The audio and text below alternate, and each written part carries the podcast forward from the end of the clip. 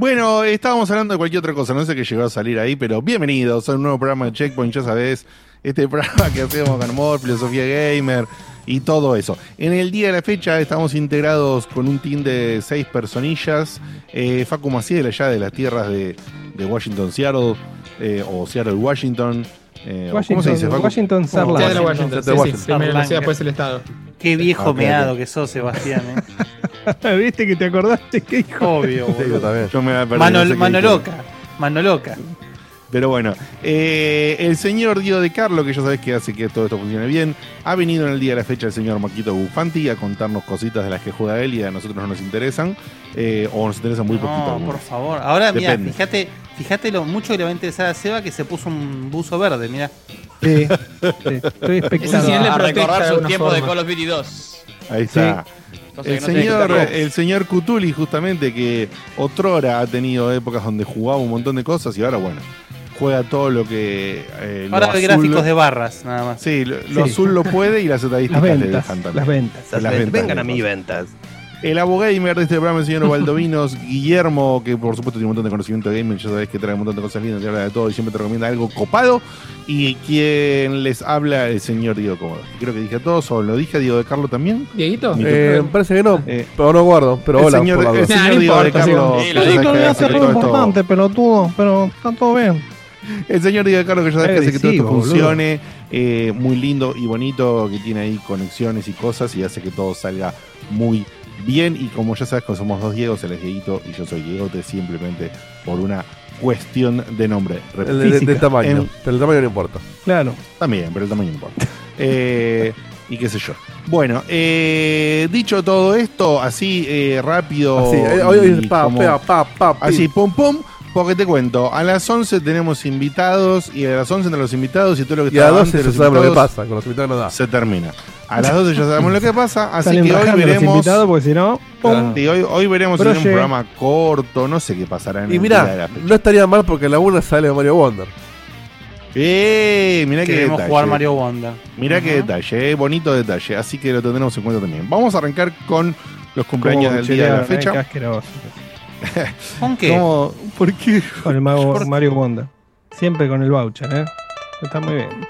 Todo lo que sea un descuento de precio te molesta a vos, hijo de puta. Ya es un, ya es un personaje. De- bueno, no, pero no, entonces, no. Sevita, imagino que vos vas a renunciar al subsidio del colectivo Oh, cuando te lo obvio. tomes, ¿no? Por supuesto. Ah, ok, ok. Rompe el dijo, dijo toda la gente que no vote a, a Massa que renuncie, por favor. Hasta piden, por favor. Bien, vamos a dejarlo ahí, no nos vamos a meter con política. Eh, Siempre como siempre, unos pequeños comentarios aquí y allá y ya está. Eh, con esta música hermosa de, de- del Tano, que creo que Facu le puso tanto, no sé por qué, en la planilla. Pero hay tanto para comer, hay tanto para comer que. Claro, exacto. Ay, Dios. Pero, ¿qué será Ah, tanto? pero perdón, Quiso poner perdón, Tanito. ¿A quién estamos saludando? Diego Telelo, por favor. Sí, sí, estamos Ah. saludando en este momento Ah, tipo, a, Sakul.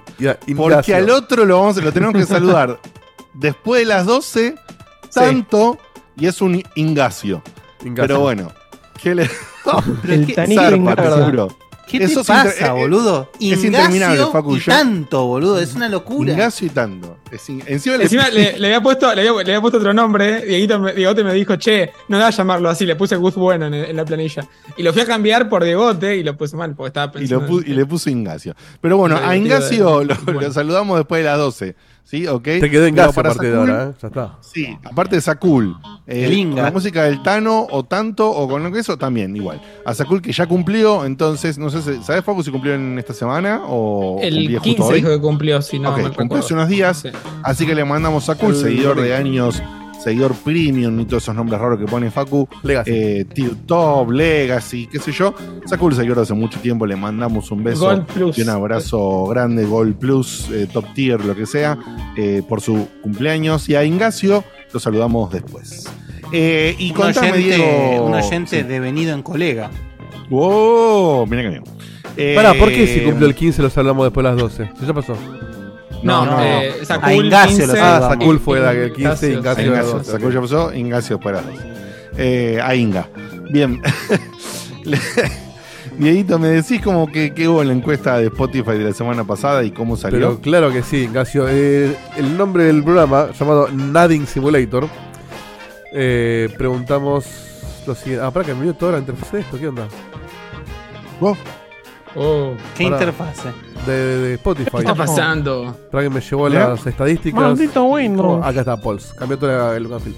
Bien, le preguntábamos cuál es el futuro de los AAA. Y las opciones eran. perdón.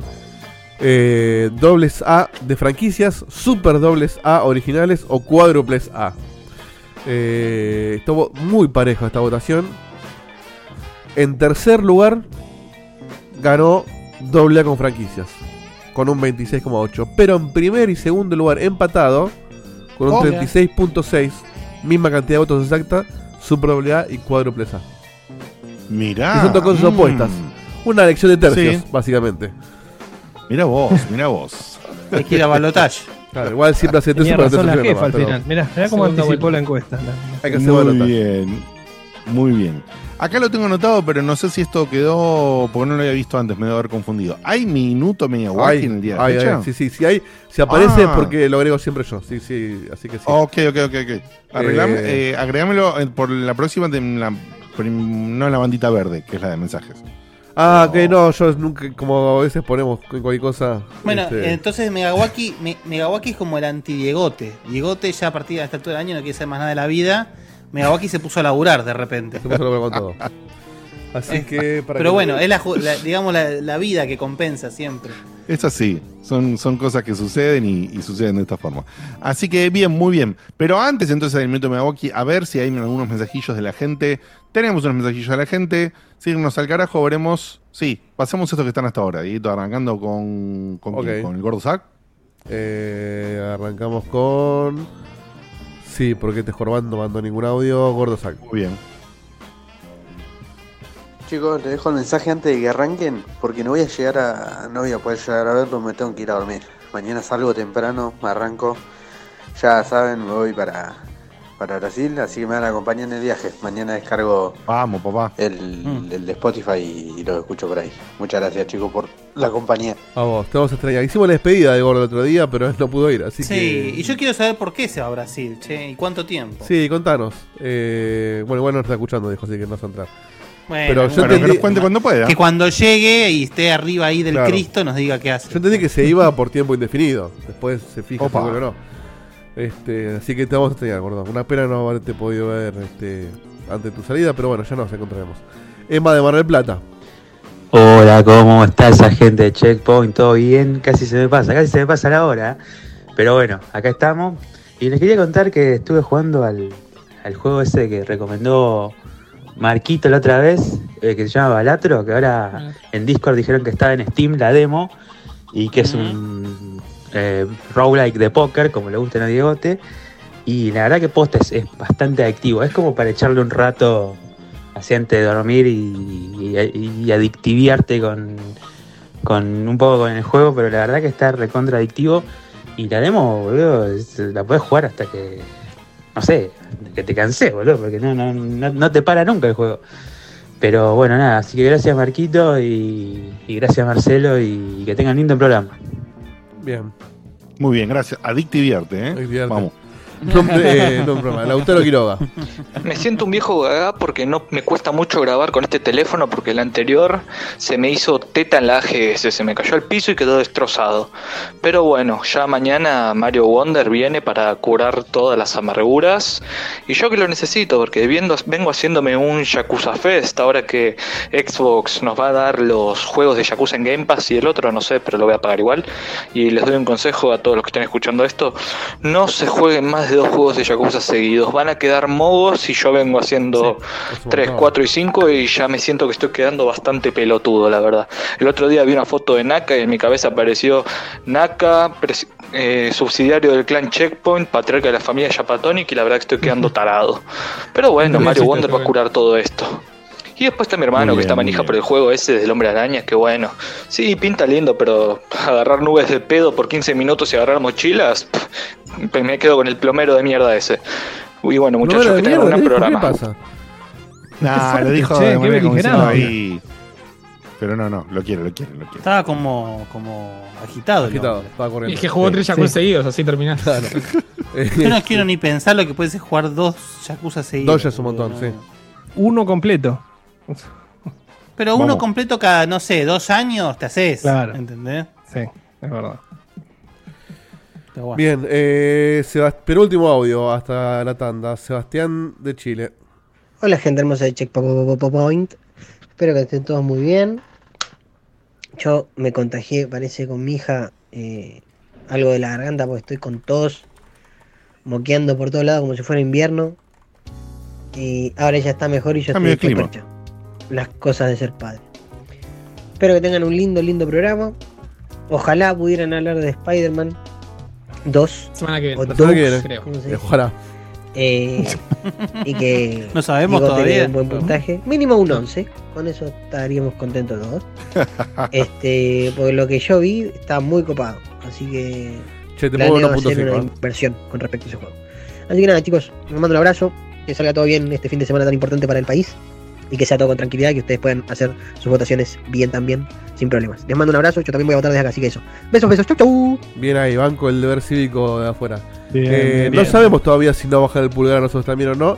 Pero siempre, siempre que, que llegamos a esta situación, nos mandan el día del lanzamiento. El día del lanzamiento es mañana. O sea que todavía estamos dentro de los parámetros normales. Mañana voy a estar F5, F5, F5. Así mañana Facu va a todo el día. estar F5 Ya lo estuve haciendo estos últimos cuatro, imagínate. como una Swifty. Eh, último audio eh, de Santi Rodríguez.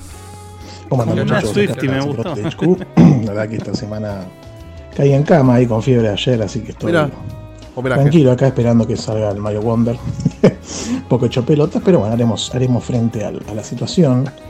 Y bueno, siendo que Nintendo siempre los que pagan es el medio que se lo mete por el orto, este, aproveché a surcar los mares y, y hacer unas pruebitas y la verdad que se confirma que es una maravilla realmente, así que Ah, para no. adelante sin asco. Y esta semana salen ya los últimos, eh, podríamos decirse, candidatos a la, a la preselección de Gotis en, en los premios del ladrón. Así que les quería consultar a ustedes quiénes son ¿Cómo los lo seis candidatos eh, que, este pobre que muchacho? se les ocurren pueden ir para el premio a Goti de este año. Les mando un abrazo grande a todos, muchachos. No, Hay otra ver, no consulta, lo tuvieron posibilidad de probar el Sonic Superstars. Le di un ratito, la verdad que está bastante bien. No sé por qué lo han criticado tanto, pero bueno, nada. Está, está bueno eso para hacer eh, que, que- Una mini sección, pues si estemos hoy con eso, vamos a no llegar Sí. a los invitados a tiempo. Opino yo. Perdón, ¿sección de qué? No, una mini sección de qué, qué candidateríamos nosotros el GOTI con lo que fue el año hasta ahora. Digo que si Ah, uno bueno, pero- dar sus opiniones, vamos a debatir y vamos a llegar tarde con. Y pero igual aparte hay que esperar no. porque falta Alan Wake, falta Spider-Man que no lo probamos, hay un Sí. montón de cosas para... Sí. Para mí hay que charlarlo en diciembre esto. Pero am- amerita buena, buen debate. Porque Sí, hay mucho. de hablar. Claro, pero sí, sí. Aparte, estamos a, a poco del Alan Wake también, así que no. No me animo todavía a tener esa charla. hay que ver a quién saca bien. el Alan Wake. Esa, esa va a estar buena. Bien. Bien, eh, pasame, Dieguito, para arrancar de lleno con el contenido del día de la fecha, el minuto que nos manda el amiguísimo Medawaki Max, por favor. El minuto de Miyawaki dice eh, así. Vamos a darle play. Hay juegos de mundo abierto, juegos de transporte de carga y juegos basados en física. Y luego está Mars First Logistics, una curiosa propuesta que combina todo lo anterior, el destacado de este nuevo Mega Minuto Mega Wacky. La idea detrás de Mars First Logistics es bien sencilla. Hay que transportar objetos del punto A al punto B en la superficie del planeta Marte, para lo cual tendremos que diseñar nuestro propio rover marciano mediante un simple e intuitivo sistema de construcción que nos permitirá añadir y quitar piezas a fin de cumplir con el objetivo establecido. En un principio contamos con materiales muy limitados, pero a medida que haremos divertido. misiones iremos destrabando nuevas piezas para añadir a nuestra colección, así como Qué fondos adicionales para que me puede llegar a agarrar con esto, boludo. Estos elementos van desde simples bloques sólidos que suman a la estructura de nuestro vehículo Muy bueno, hasta mecanismos con rotores, pistones y propulsores que podremos controlar a gusto. Los objetos a transportar no suelen tener formas de demasiado fondo. amigables, así que tendremos que experimentar con diferentes vehículos hasta encontrar el que mejor se locura. adapte a nuestras intenciones. Recuerden que lo único que importa es que el objeto llegue a destino y no cómo haga para llegar allí. Navegar la superficie marciana será un desafío en sí mismo, en particular porque nuestro rover solo puede moverse por el rango de recepción remota. Tendremos que ir activando torres para ampliar nuestro alcance en el planeta rojo, expandiendo el mapa de juego cada vez más.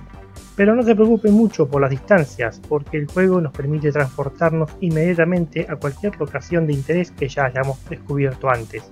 Quizá el único verdadero problema de Mars First Logistics es que puede volverse un poco repetitivo y frustrante, en especial por los caprichos del sistema de física, algo que ha plagado estos juegos desde sus comienzos.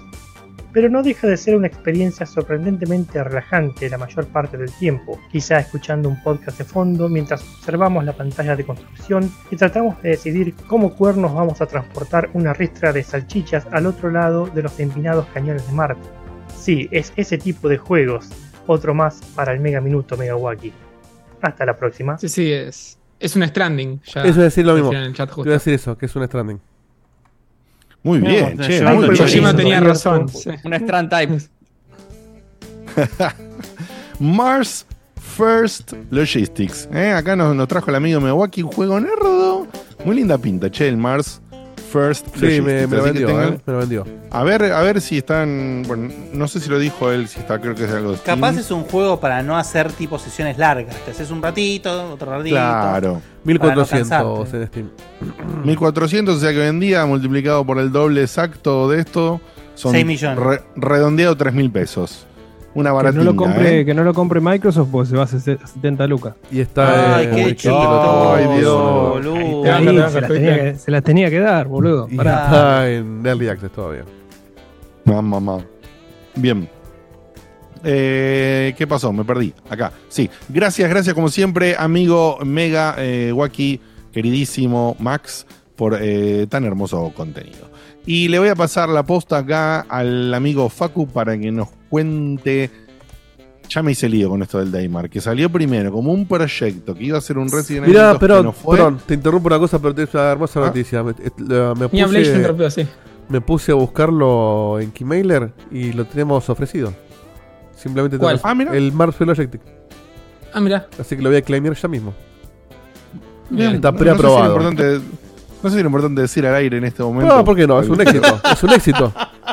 Pero En bueno. no, no sé si califica como éxito, pero. Claro, pero Es un bueno, éxito. sí, sí. Me ahorré- nos ahorramos 3 mil pesos, escúchame. En fin. Aguante, Eh, Check, papá. Aguante check. Me gusta la energía. Lástima que no lo contás en trabajo, pero está bien. Bien. No, porque te voy a poner Eh, la imagen del trabajo, ya te dije. Así es. Bien, escúchame, Facu. em, le cuento a la gente. Entonces, hubo un proyecto que iba a ser una remake una de por atrás de Resident Evil 2, que la cancelaron a la mierda porque Capcom. Y los Ajá. tipos agarraron todo ese laburo que habían hecho y sacaron un juego que se llamaba Daymar. Si no me equivoco, Daymar 1998. Así es, ¿Era? muy bien. Ok. Sí, sí. Bien. 994. ¿Qué estuvo? Ah, 1994 era. Ok. No, el 94 es el que vas a traer No. ahora. Exacto. Ah, por eso. Pero el Vale, original. Facu. Facu, media pila. Ah, es verdad, Dale. sí, sí, es verdad. son Sí, sí, de hecho yo tuve la Pasaron, misma pasaron confusión. nafta, Está bien, porque está estamos Recién complicados, dale. buscando video me confundí con Mira, la vida. Yo, yo también preguntándole al disléxico que me diga la diferencia del 98 al No, me acabo de dar 94, cuenta sí. que, que el último eran distintos. Pensé que el Eh, mismo eh, hizo hoy, San Facu, Castle. hoy Facu es un Game Gear corriendo con pila de reloj, eh. Así que te digo la Bueno, bueno, verdad bueno. que- A ver, para que lo voy a buscar yo entonces, porque si no la pregunta que le iba a hacer. Puedo es ignorarlo, pero, pero Más o menos, ¿te acordás? Después de este quilombillo que hicieron, Eh, ¿qué pasó? Porque como que de repente quedaron ahí medio dormidos, No, el lo- juego lo- gustó hasta un punto y salieron otros juegos. Este, ya no, es- Este este no es nomás. el segundo. Hay otro- Este es el otro- segundo, esta gente, es la secuela, Este es claro. el ¿Sí? segundo. Sí, Ah, sí, mira, que justamente el, el atractivo o lo que, lo que lo inicia, como bien dijiste, Diegote, es que el primer juego era este rejunte de assets que hicieron para este Resident Evil que se llamaba Reborn en su momento. Eh, y era como, bueno, está lindo, ¿viste? Como tenía sus falencias, pero al mismo tiempo estaba bueno que de repente estabas en el, no sé, en, la estación de policía de allá y era como, ah, mira, este, este, este estacionamiento se parece al de Resident, pero al mismo tiempo no lo es porque no podían hacer el Resident. Hicieron algo digno, pero bueno, eh, quedó en eso. Y ahora hicieron la secuela. O sea que imagínense que está bueno encarar este juego como, como esa gente transformó ese problema que tuvieron gigante en una franquicia y aparte en una secuela, entre comillas, redoblando la apuesta.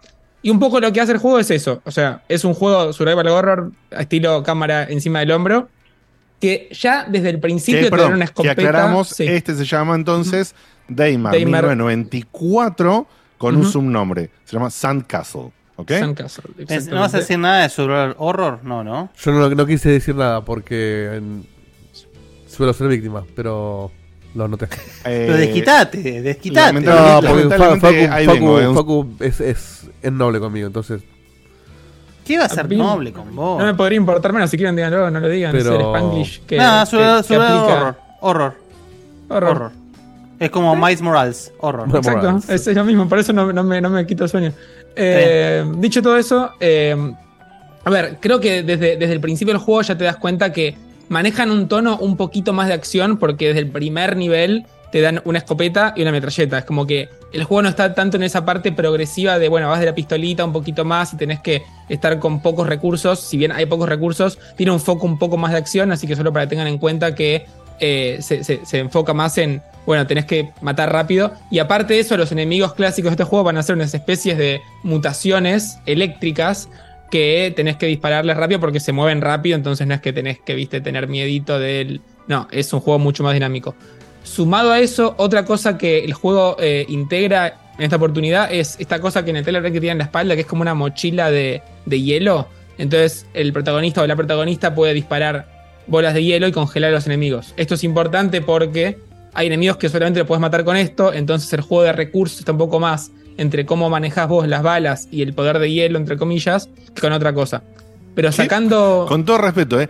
Qué random que me parece fumada. la mochila. Sí, sí. La mochila. Se fue a la O sea, chota, boludo. Sí, se sí, fue- sí, sí. o sea, todos, en todos los juegos ahí puedes tener un lanzallamas, un arma que dispara hielo, pero son las armas generalmente las que te dan ese. ¿Por qué tenés una mochila tirahielo, boludo? ¿Qué, qué Mira, es una, es una fumada totalmente, pero es una fumada que les quedó bien implementada. Como que de repente se siente orgánico en lo que el juego quiere lograr. Entonces Bien. decís, ah, mira, quisieron hacer esto, lo hicieron bien. Y es original, porque no es tan común ver esa mochila de hielo No, así. claramente, Porque no. sea el foco. Como decís vos, el lanzallamas es más común. Y acá está esto. Después tenés un par de puzzles que te requieren el uso del hielo. Eso está, está bien logrado. Eh, a ver, y Ah, también no, se nota boludo, mucho. perdón, perdón. Sí. Leonardo Sí, sí. Interactive, boludo, publica este juego. Es buenísimo, Leonardo Interactive. Genial, boludo. Son Justo iba a comentar. Algo buenísimo parecido. que la habilidad esa se llamase tipo, no sé, rolito, ¿viste? Con puntos cada me letra. muero, boludo. muero. Rolito. Leonardo Interactive es genial, boludo. Bien. Pero se nota mucho esa, esa cosa de que venía siendo de gente que hizo su juego en el sótano a esto que tiene un poco más de presupuesto y tiene un poco más de producción. Eso es Y muy mu- lindo. hielo.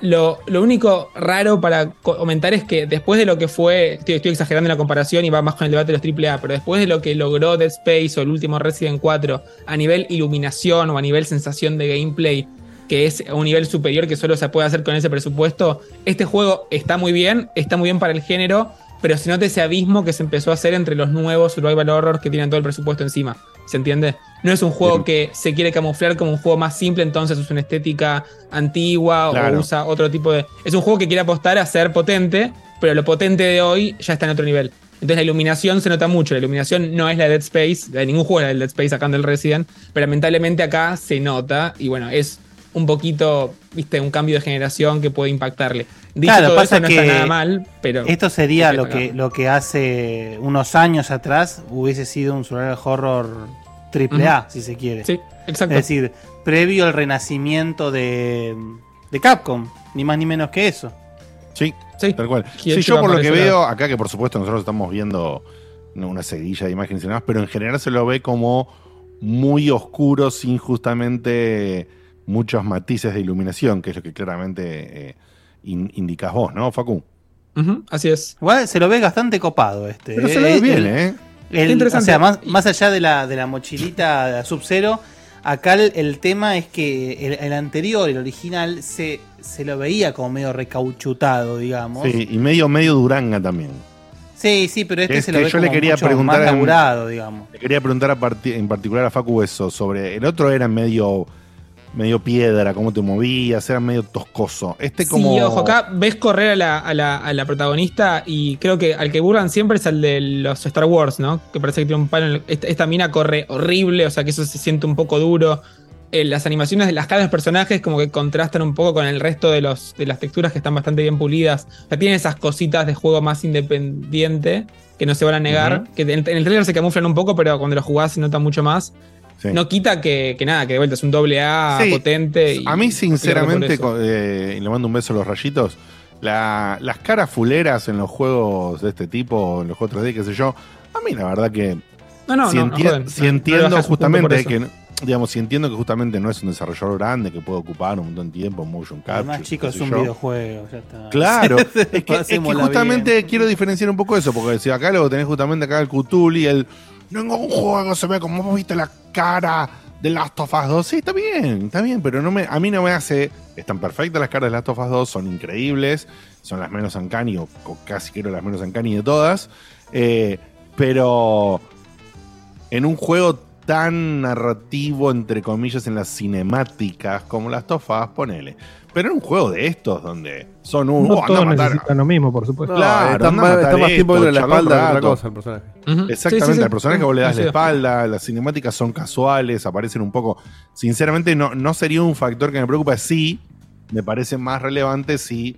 También lo mismo, la animación en un juego que se ve de la cintura para arriba tampoco me desespera. Ujú. Pero ya si vos el gameplay, yo te pregunto por el gameplay, si el gameplay es tosco. No, no, para nada. Eh, eh, mejoró mucho con respecto al 1. Que el 1 tampoco estaba mal. El tema es que con algunos bosses se rompía, que es lo que estaba, que habíamos hablado en su momento. Eso Sí. es lo que fallaba. Y lo último para destacar, sí, hablando de gameplay, es que tiene un ritmo raro el juego. Y lo notamos mucho cuando hice el stream, con, mismo con la gente que estaba eh, sumada, lo, lo vio. El juego, por así decirlo, se toma su tiempo. No es un juego largo, dura más o menos 6 horas. Yo voy por un 80%. Eh, pero se toma su tiempo, no es que al toque te tira los bichos, de hecho se tarda un poquito en tirarte el primer enemigo, pero tampoco se siente que va lento, ¿se entiende? Es como que va a su tiempo, lo maneja bien, sabe cómo generar esa expectativa para después tirarte algo encima, pero de repente uno esperaría que haya más enemigos en más lugares o que pasen cosas como un poquito más rápidas, y no pasan, pero que no pasen no quiere decir que está mal hecho, ¿se entiende? Simplemente va a su ritmo, no jode a nadie y avanza. A algunos le puede parecer lento, sí, pero a mí me pareció que estuvo bien logrado y me pareció esta una buena alternativa para que te meta en el mundo un poquito más. Eh, y nada, eso me pareció destacable. Así que ¿Dónde nada, lo es Facu, este? en la Steam Deck. Eh, Que descubrí que la Steam Deck no, o sea, lo corre bien, pero tuve que bajar los, los, los- tipo los, eh, las opciones Los a, medium o low. Porque Está bien, sí, pero en el no tamaño de la pantalla. En el tamaño Sí, lo de jugué la en monitor pantalla igual. de la Steam Deck. Ah, lo jugaste en monitor, ok. Lo jugué en las dos en realidad, en el Steam Monitor y después en, en- en- Porque mi imagino cuarto. que en, la- en el tamaño de la Steam Deck se veía hermoso o se veía correcto. Claro, no necesitas 4K. Ujú. en la- con 720 en la pantalla se va, se va a ahorrar. Sí, sí, sí, total. Bien, Como- el Daymar 1994 en San Castle en Steam está 4 luquitas más impuestos, o sea, para nosotros redondeado 8. 8 mil pesos. Re bien el precio que está en Steam. Sí, igual esas cosas en Xbox está como a 12.000, así que son esas cosas que quedaron desfasadas por plataforma. Si les Bueno, interesa pero mucho, 12.000 igual, o sea, a ver, que- no quiero menospreciar nada, pero en general, hoy en día, más allá de lo que dice Seba, los ajustes, el palo a, a los ajustes de Xbox o qué sé yo, la realidad es que hoy en día entendemos que todavía en Steam hay cosas estúpidas perdidas por eh, mil pesos, por dos mil pesos, pero la realidad es que un juego hoy entre 12 y 15 lucas se lo tiene que considerar un juego barato. ¿Sí? Sobre todo, bueno, en realidad hoy en día en la Xbox está a ese precio el Alan Wake 2, así que imagínate. Bueno, ah, exactamente. Así que para mí el- es como si queremos un nuevo estándar AA indie, dependiendo de, de dónde venga el estudio indie, qué sé yo. 10 mil, 12 mil, hasta 15 mil pesos me parece un valor que uno. Yo sé que es duro, que no, no- no todo tiene la misma economía ni nada, pero. No, pero lo que es el costo de vida, una coca va- Claro, o sea, por eso, tristemente para el costo de vida, me parece un precio re bien. O sea que en este caso, para el Daymar, me parece un precio barato. Hoy en día, para este juego, me parece realmente en Steam un precio barato. Así que, como saben, en este país solo, so- to- todo se va al diablo. Si les interesa este juego, cuanto antes le compren. Compren todo antes del domingo, amigo. ¿eh? porque... Mejor. No sé, Porque- así no hagan pánico al pedo. No, no, no, No, no, no, Compren antes del domingo no. Ojo que se Pero- come una denuncia del presidente, ¿eh? Por Ojo, eso no. pero- Sí. eh, Igual, menos mal que se puso a laburar ahora, che. Pero sin intención Digo, de hacer de- política, es obvio que ya está pasando que entras a cualquier store de, de, no sé, electrodoméstico y nadie tiene stock porque están todos frenados hasta el lunes. Boludo, ¿sabes lo que le pasó al amigo, a un amigo de La Plata? Que va Sí, siempre, es una, una un lugar de, de empanadas cheto que tienen de todos los gustos. Y lo- no le vendían las de Todos los fresquitos. No le vendían las de carne. No, bueno. Ya es, un, eso- es, un, es un nivel No, de. Sí, bueno, pero. Mira lo que dice Fede, está eh, 90 lucas el Spider-Man de Play 5. O sea, 10 lucas barato. Uf, mamá, mamá. Eh, Un pequeño, compren digital, peque- muchacho, no se pequeño compra dato, mm, pequeño dato respecto al, al, al Damer antes de que terminemos. Eh, tiene un personaje el juego que está hecho en base, o sea, de eh, actuó el actor todo, el Chris Redfield original de Resident Evil 1, ¿se acuerdan? Mirá, el, el de la peliculita del principio. Tiene un personaje ahí, ¿cómo se llama este buen hombre? Charlie Kralapski, no lo conoce nadie, por supuesto, pero es Chris Redfield del Resident Evil 1, el Qué buen original. dato.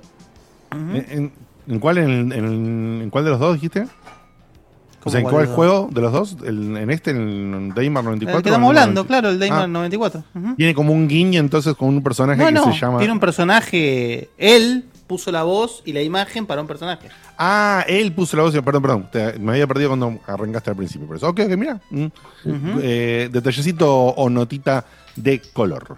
Muy bien, Lautaro dice, perfecto. eh, sí. Lautaro dice en el chat que hay que fijarse en Steam que te avisa cuánto van a estar los juegos si ganan Mireille o Bullrich. Yo quería quitarlo, pero bueno. vamos, vamos adelante, ¿qué le damos? Bien, eh, sí, está bien, el chiste político del momento. Eh, muy bien, muy bien. Eh, siguiendo con esta especie de, mm, de, de flash, de, de cositas Frenesí. y demás, y frenesí para llegar a tiempo para nuestros invitados del día de la fecha, pero bien y completito. Gracias, Facu, por el Daymar. Facu, eh, Facu em, Marco, contanos El otro. el otro. ¿Qué onda? El, sí, El sí. otro pendex.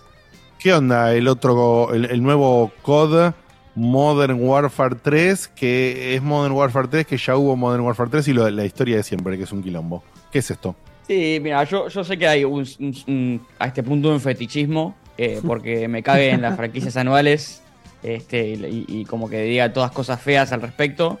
Eh, yo vengo a dar mis opiniones, obviamente, lo más objetivas posibles, pero la realidad es, es que yo la pasé muy bien con este juego. Eh, Muy bien. Peca de absolutamente todos los pecados capitales que tienden a tener estas franquicias eh, anuales, como por ejemplo es muy similar al juego anterior. Este, y, y, bueno, para que, se, para que un poco de contexto, Modern Warfare 3, como bien saben, un juego que salió en el 2009, creo. Este, esto vendría a ser ni siquiera un remaster ni un remake, porque va a tener una campaña diferente, con obviamente los mismos personajes del universo de Modern Warfare. Y obviamente trae un poco de la nostalgia de los mapas de Modern Warfare 3, que es, el favorito de muchos, eh, eh, es, es la entrega favorita de muchos. Entonces lo que hace es trae armas, trae mapas, intenta imitar un poco el gameplay con modificaciones modernas. Eh, pero hoy en día el Call of Duty se ha convertido en nada más y nada menos que un complemento al free to play que es Warzone. O sea, el, el- el- atractivo, lo principal, es un juego que es gratis, que va cambiando año a año, que con cada juego que sale hay una resquineada, un mapita nuevo, como hay una nueva temporada de Warzone, skins nuevos y qué sé yo. Eh, y esto es más que nada como un componente típico que tiene sus modos eh, versus de 5 vs 5, 6 vs 6, Search and Destroy, Domination, Capture the Flag, los típicos, con un par de ediciones nuevas que se fueron presentando en las nuevas franquicias, eh, que para mí es lo mejorcito que tiene para presentar. Pero entrando ya específico, les quiero dejar en claro, este comentario es sobre la beta, el juego oficial todavía no salió. Eh, esto fue la beta que se, se dio en dos fases, hay una beta primero en PlayStation Play y Play 5, y ahí te das cuenta por qué Xbox metió mano, este, que es una semana antes. eh, y esto es de vuelta acceso exclusivamente para PlayStation 4 y PlayStation 5. Y después hay otros cuatro días, que son una semana después, que son los primeros dos días para gente que pagó el juego y lo precompró. Y los otros dos días son beta abierta, que hoy en día no funciona como una beta, sino que funciona como una demo para que pruebes el juego y si tenés ganas te lo comprás. Tenés esa Claro. ventanita para probar el juego. Pero el juego está, si no, no completo, está casi completo. Falta la mitad de progresión, o sea, puedes llegar solo hasta nivel 30 en vez de nivel 60, ponele. Pero la realidad es que te das una muy buena idea del juego eh, en el tiempo que te dan para probarlo. Em, Yendo más a, a- a lo que es el gameplay, que es lo que más voy a comentar, porque de vuelta, ¿qué le voy a decir? Sí, está Capture the Flag, está Domination, te cagas a tiros. Lo mismo que el juego anterior. Eh, para mí lo que, lo, lo que... El punto menos fuerte del juego es que justamente nosotros estamos acostumbrados, a- aunque sea una franquicia anual, teníamos un cambio, porque ustedes saben que está Modern Warfare, está Black Ops, como que tienen varias Sí. variaciones de Call of Duty. Pero el año pasado salió Modern Warfare 2, o sea, no hubo una en el medio. Este, y esto es es Modern. Warfare 3. Este, y es como que para, para mí está buena es- ese, ese cambio, porque más que nada por el setting, porque el setting es, es muy similar y apuntan exactamente lo mismo. El Black Ops por ahí se distingue un poco más eh, en ese sentido. Y, y es tener un Modern Warfare 2 y un Modern Warfare 3, uno atrás del otro, por ahí es un poco heavy porque, en mi opinión, los juegos son increíblemente similares. Eh, tienen exactamente los mismos modos, tienen obviamente mapas nuevos como en todos los juegos. eh, pero son mapas la mitad nuevos y la mitad reusados, porque son mapas como ruso, como eh, el que está arriba del edificio, no me acuerdo cómo se llama, que son viejos, son, son nostálgicos y obvio que está bueno que los agreguen, pero son mapas que ya se hicieron. Eh, en la beta creo que hay dos o tres mapas nuevos realmente, de los cuales ¿Sabes, es una- eh, Marquito, si estos mapas reutilizados también lo- los resquinean un poco, digamos, le mejoran texturas, ¿verdad? O, o son idénticos? No, no. No, no, no. O sea, el- los mapas tienen un par de cosas cambiadas, están modernizados. Ni hablar que gráficamente son 28 veces mejores que las versiones originales. Eh, y sí, tienen como unas cositas cambiadas, pero el mapa esencialmente es el mismo. Claro, o sea, no cambia. esencialmente de- de- tal de cual, Ni hablar de que estos mapas, tanto Rus como el del edificio, no me acuerdo cómo se llama, este, ya los usaron, tipo, varias veces. Creo que participaron Sí. en Warzone un par de veces, incluidos adentro del mapa de Warzone o en otros juegos, como que no es la primera vez que hacen el mismo mapa de vuelta. El problema es que es verdad que hay una época dorada de Call of Duty donde todos los mapas eran bastante buenos y hay unos mapas muy buenos. Y en los últimos años no pasó eso. Que decís, wow, este mapa está muy bueno y lo quiero volver a jugar. Y no, no sé cómo van a ser dentro de seis años, qué mapa van a resquinear, ¿no? Porque eh, de vuelta, Mm. está- se están basando en mapas que salieron hace ya más de 10 años y no innovaron en ese sentido.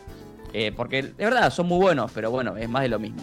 Eh, y un saludazo, un saludazo a Counter Strike, ¿no? Que vive de lo mismo hace 20 años.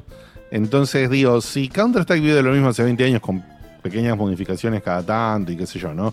La mentira ya sabemos del nuevo que, uy, nuevos gráficos, es apenas un. Sí, pero no tiene, muy- pero el counter no tiene, no tiene campañas y no, no sale los años. No, no, no, por supuesto. Pero digo, si un juego como Counter lo, digo, lo, lo, de esa manera, eh, Call of Duty vende todos los años como juego, entre comillas, como juego con campaña nueva, porque es Call of Duty nada más. Porque mm, es, es raro, ¿no? Eh, Es, es muy FIFA que, que, mira, que una marca. Para que Diego, si no tuvieran, si no tuvieran 70 estudios haciendo el mismo juego, no podrían sacar un juego, por más que dure 6, 7 horas la campaña. No lo podrían sacar todos los años.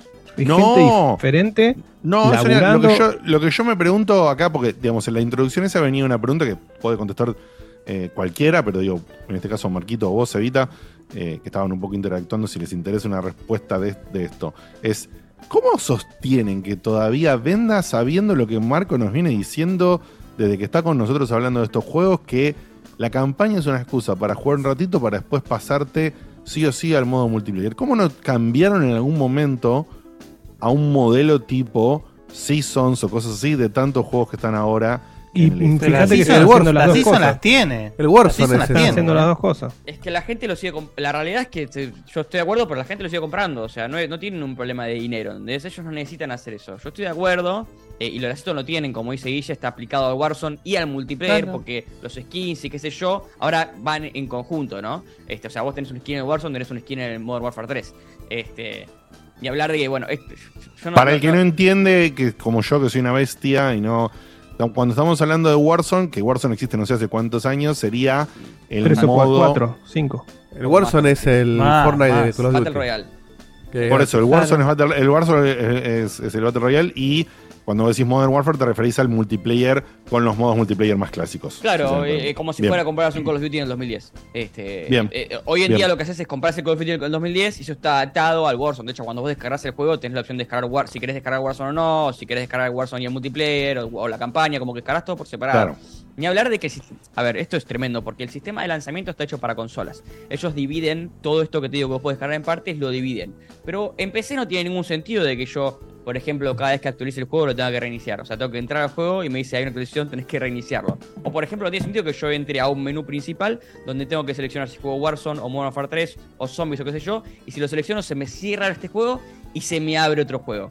Como que la experiencia de abrirlo por primera vez el juego es vas a jugar dentro de 10 minutos.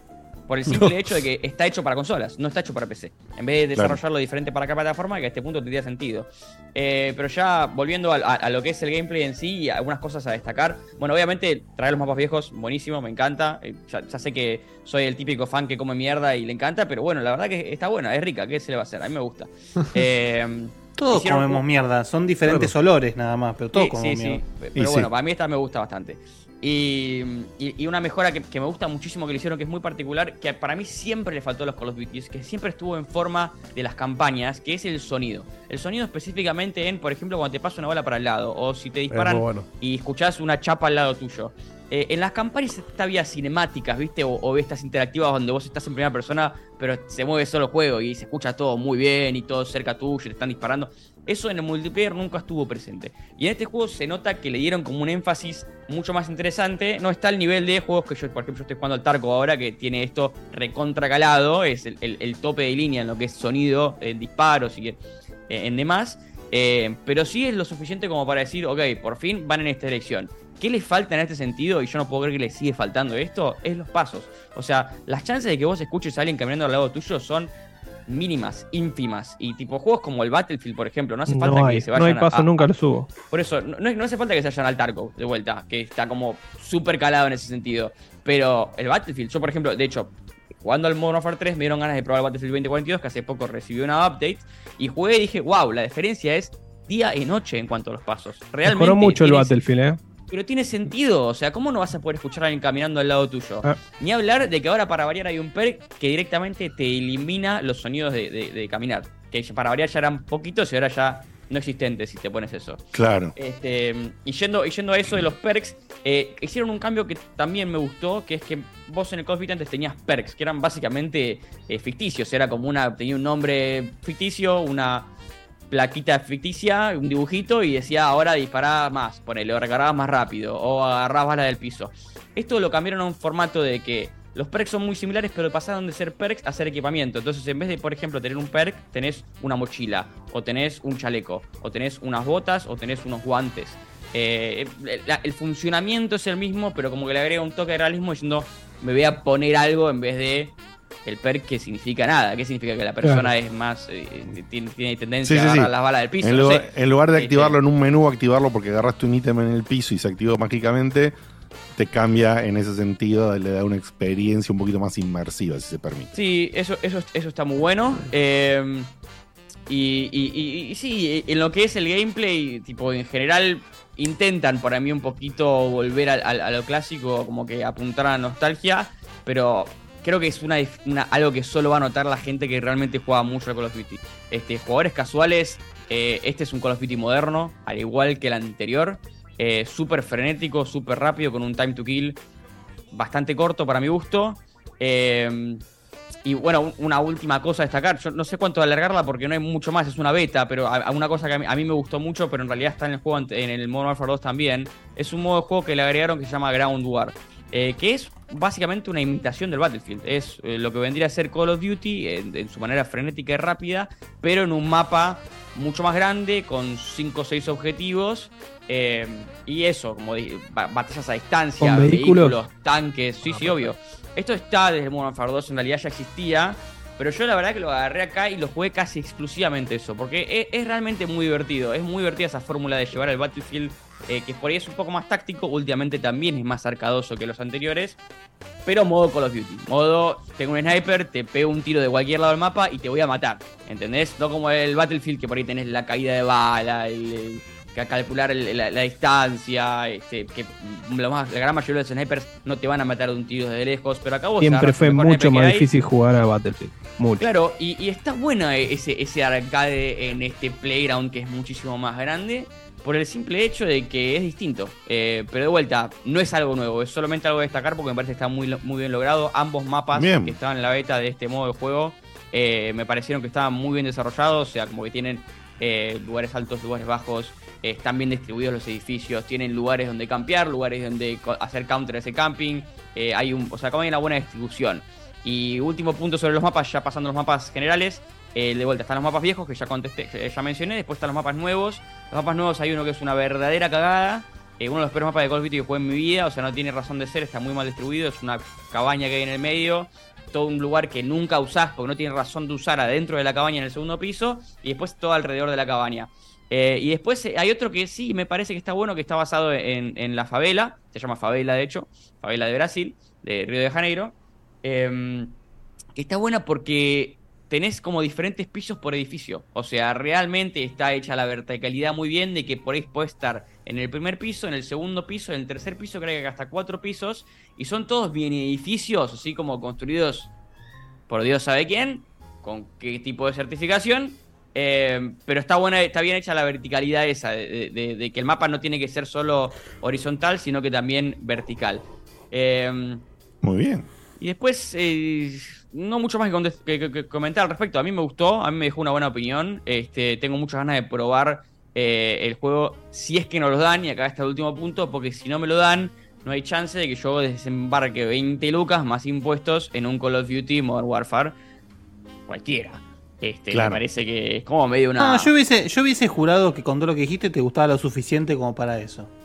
Pero, ¿sabes qué pasa? Eh, son 20 lucas más impuestos y a mí me molesta un poco que en realidad ese dólar es oficial. Son 40 Eh, lucas, eh, eh, eh, eh, claro, y el tema es que a ellos, a ellos les cobran el dólar oficial. De hecho, los 20 lucas que te cobran a vos son justamente para poder pagarles a los desarrolladores. Este, entonces, a mí me cuesta un poco eso. Como que el precio no está localizado a este punto. ¿Entendés? Eh, Te da bronca que se vaya para Marbella. Nosotros las 20 pensamos lucas. 20 lucas, 20 dólares. Ese precio no está localizado, no son 20 dólares. Porque ellos lo, lo cobran al oficial a este punto. Entonces, el juego casi a veces sale más caro acá. Hay que pagar el bandido, Marquito. Y lo que está haciendo Activision, Contribuir. o para darle punto a, a- a Seba, Xbox puede ser, no sé quién tomó la decisión, eh, me parece un poco fuera de lugar, porque de vuelta, una cosa es que estemos todos en la misma, que bueno, lo entiendo, porque de última las compañías tienen derecho a cobrar exactamente lo mismo en todas las regiones, pero si está más caro que acá afuera, teniendo en cuenta cómo estamos, se me complica un poco Pero no, pero no entendí Eh, por qué está más caro. porque es el dólar oficial. Vos pensás que nosotros lo pagamos 20 más impuestos, o sea, 40 lucas. Pero a ellos, eh, a esos esas 20 lucas se los dan en oficial. O sea, es, ¿Y- ese- y apenas cuánto- vos pones la plata, se convierte a dólares eso. Claro, no hice la cuenta. ¿Cuántos dólares quedan 20 lucas al oficial? Eh, No lo sé, pero si no es 60 es más. O sea, Ok. bueno, puede ser 50 y pico, ¿entendés lo que te digo? Pero digo, no es este un precio menor. No, no, no es un precio menor, Marquito. Y, y no sé si es por Es eso, un- no sé si es un precio mayor. Y hay muchos juegos en Steam que sí están a un precio mayor. En Steam específicamente, los Call of Duty subieron todos de precio. Juegos que ya eran Pero caros. mal, ¿eh? Pero los que viejos caros. también. Eh, y, y están como todos nivelados. O sea, como que todos salen lo mismo Ah, aunque para, para. hace ¿Vos decís años. que le dan, le dan la cantidad de dólares oficial sin el impuesto? El impuesto Claro. no sale del país. No, es, un, es un impuesto que El, el impuesto, el, Al- al- el al impuesto que es justamente para, que, para pagarles a ellos. Eso es lo que te estoy diciendo. O sea, vos. El impuesto va 20 para el bandido, muchachos. 20 Ya se sabe eso. Las 20 lucas vos las pones en oficial, al toque. ¿Entendés? Ya Seba es un tío borracho en Navidad Sí, sí, sí. que lo único que hace es tirar, viste, comentarios en contra de los. Corre con la corbata de, de vincha. Pero vino con el buzo verde hoy. Así que por ahí mensaje subliminal ahí. Claro, si vos pagás un juego eh, mil pesos, no le queda un dólar al desarrollador. Le queda, bueno, no Tres. sé, el equivalente que no se Bueno, o Tres. dos y medio. Tres, Sí, casi tres. tres. ¿Entendés lo que te digo? Por eso. O sea, nosotros estamos pensando en. Oh, gran desarrollador, gracias por poner a 20 mil pesos el juego. Pero en realidad no es gran desarrollador. Es, nos están cogiendo, realmente. Y nos están cogiendo y nosotros pensamos que no. Porque está tan mal hecho el sistema, no necesariamente por ellos, no es la, no es la culpa de los desarrolladores que está mal hecho el sistema. Pero está mal hecho el sistema a un nivel que el consumidor es como que no entiende qué es lo que está pagando. Es que justamente está bien hecho el sistema, Y a según quién quien lo se lo está hacer. pagando a Es ese punto. Porque vos decís, diferencia. los impuestos son para el Estado. Pero me parece que los impuestos se lo están quedando a la gran mayoría de la- las desarrolladoras. Porque si No. ¿cómo haces para pagar un dólar oficial? ¿Cómo haces para pagar un dólar oficial? No, no, A vos está- te sacan estás- 20 lucas de la cuenta.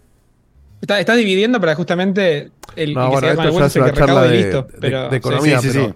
cuando vos, vos haces una compra en, en- en- en dólares para afuera, el Estado le gira los dólares al, al vendedor, al valor oficial, y a vos te cobran el impuesto justamente para desalentar la- el, el uso de dólares.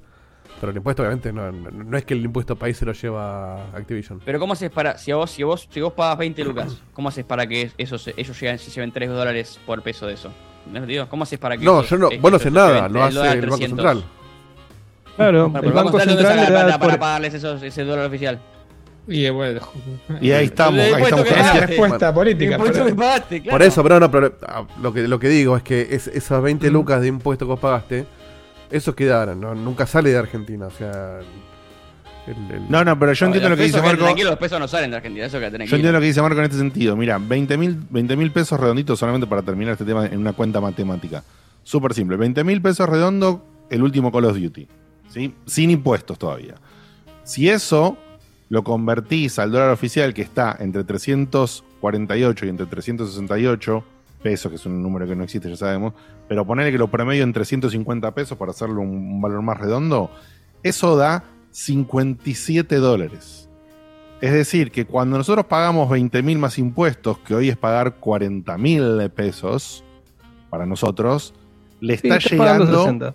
le está llegando prácticamente 60 dólares Claro. al, al- al desarrollador. O sea, eso es, le está llegando, pero los 20 mil, pero vos ponés, pero los 40 mil, los 20 mil se los lleva el Estado. Ahora, obviamente, esto es muy simple.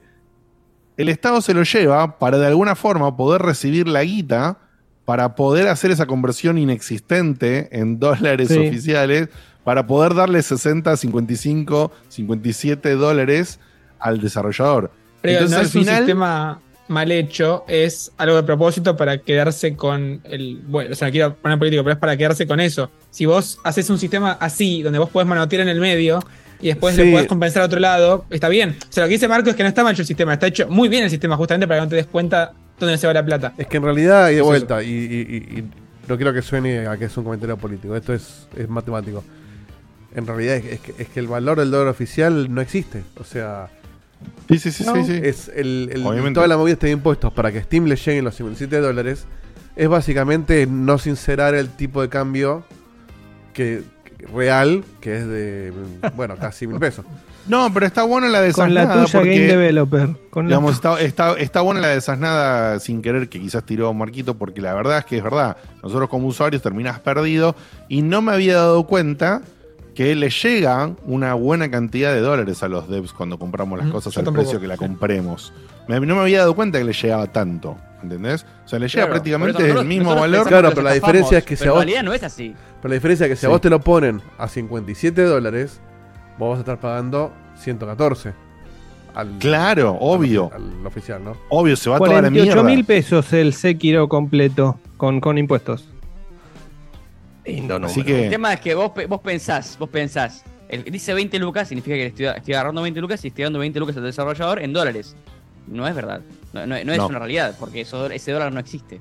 Este, Sí, sí, y sí, esa sí, parte sí. de los impuestos que nosotros pensamos van al gobierno, en realidad son en gran parte para pagarle al desarrollador la plata que en realidad está cobrando por el juego. Entonces nosotros Sí, sí. decimos, estamos estafando al Eh, desarrollador. No, al desarrollador le llega todo tiene que llegar. Llega todo. No, estafar nunca estafamos a nadie porque si no, no lo pondrían. sí, bueno, obvio. Bueno, pero, ¿se Pero, acuerdan? Cada, sí. cada vez que el juego de Steam estaba a 2 pesos con 50 decís, che, no puede ser. Y en realidad sale el doble. En realidad sale lo que el, el triple, en realidad. No, Sí, pero sí, hay sí, otra sí, cosa que localizaron precios con un tipo de dólar y después como se fue toda la mierda tan rápido a diferencia de otros países, sí le estás pagando menos a los, los juegos que salen 100 pesos, ¿entendés? Claro. Eso Sí, nunca sí. sale, incluso en, dólares Steam convertidos. Hay Ah, deals para cagarse. Yo estoy hablando Eh, específicamente en este momento de ok, ok. Activision, Blizzard, Sarasa, que eh, Pues así no tiene localización. O sea, como que la oficial es, no hay localización. Porque 5 dólares no es. Es que de hecho, eh, eh, hace poco comentaron todos y todos salen a decir, eh, Phil Spencer, eh, hijo de puta. Y la ahí lo que hicieron fue, che, a ver, ¿para cuánto está entrando por cada store? Che, acá en Argentina está entrando la mitad. No, bueno, ponelo a 60. Y bueno, y da esto. Con impuestos, con Claro. todo lo que hablamos.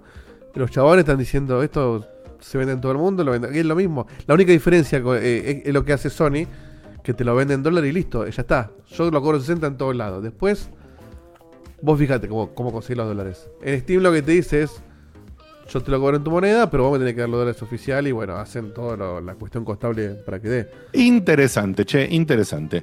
Bueno, bueno, nada, una, una matemática ahí más para sumar a todas las matemáticas que tenemos con este quilombo de país. Hermoso. Pero bueno, eh, muchísimas gracias. Entonces, esto fue. Esto fue el em, Call of Duty. Modern Warfare, eh, Modern Warfare 3.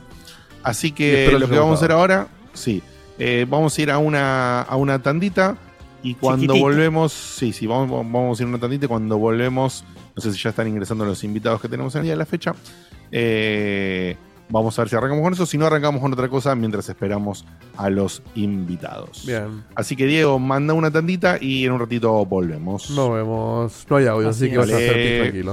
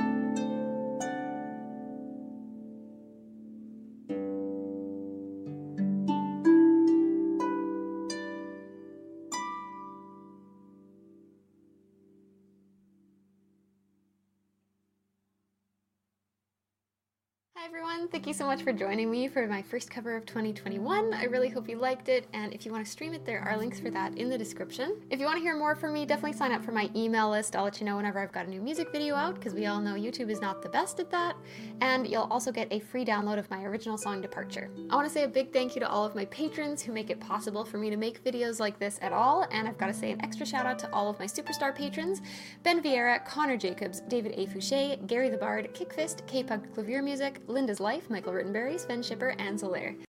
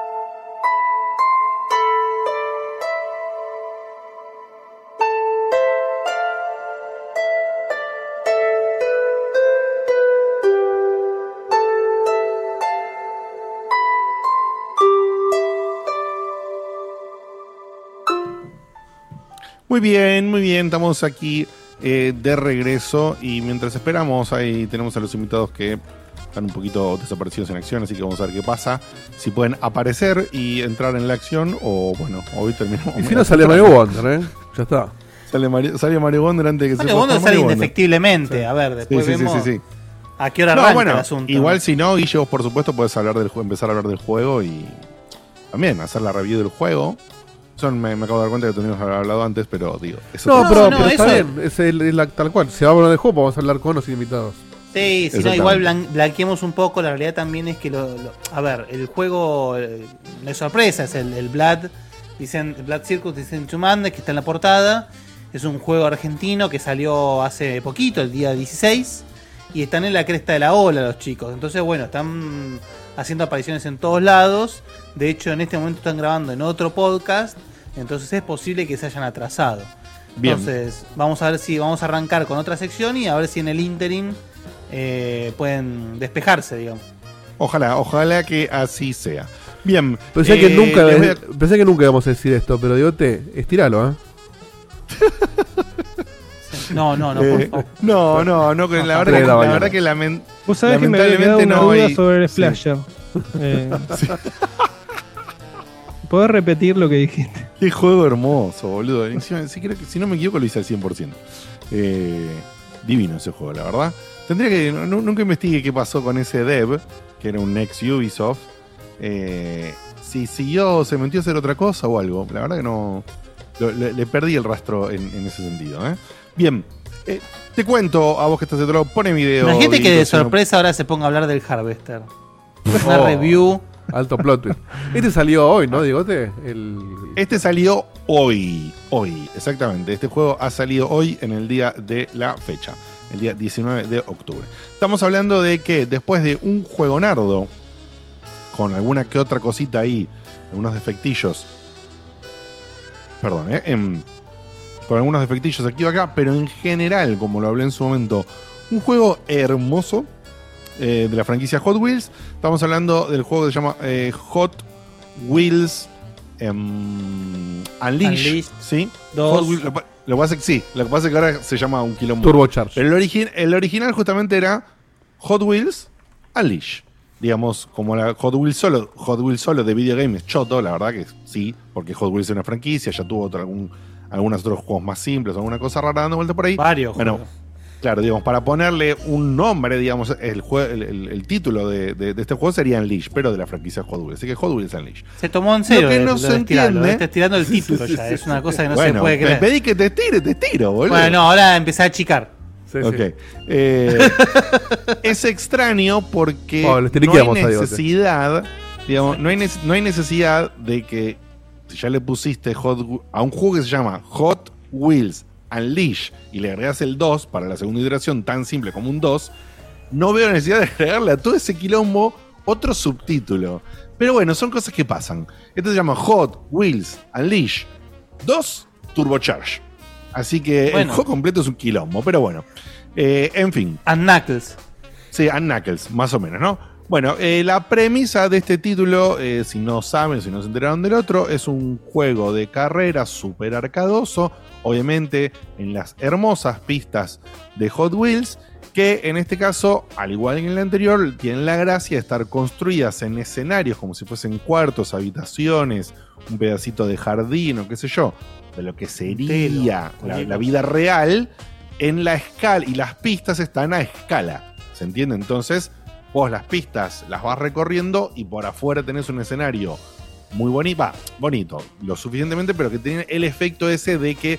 Sí, emula si jugar con los autitos en tu casa. Claro, emula jugar con los autitos en tu casa como si vos te hicieses chiquitito y te metieses dentro del autito con el que. O sea, como el sueño del pibe en ese momento, ¿no? Cuando uno cuando era niño y O el jugaba con sueño los de autitos, Gulliver.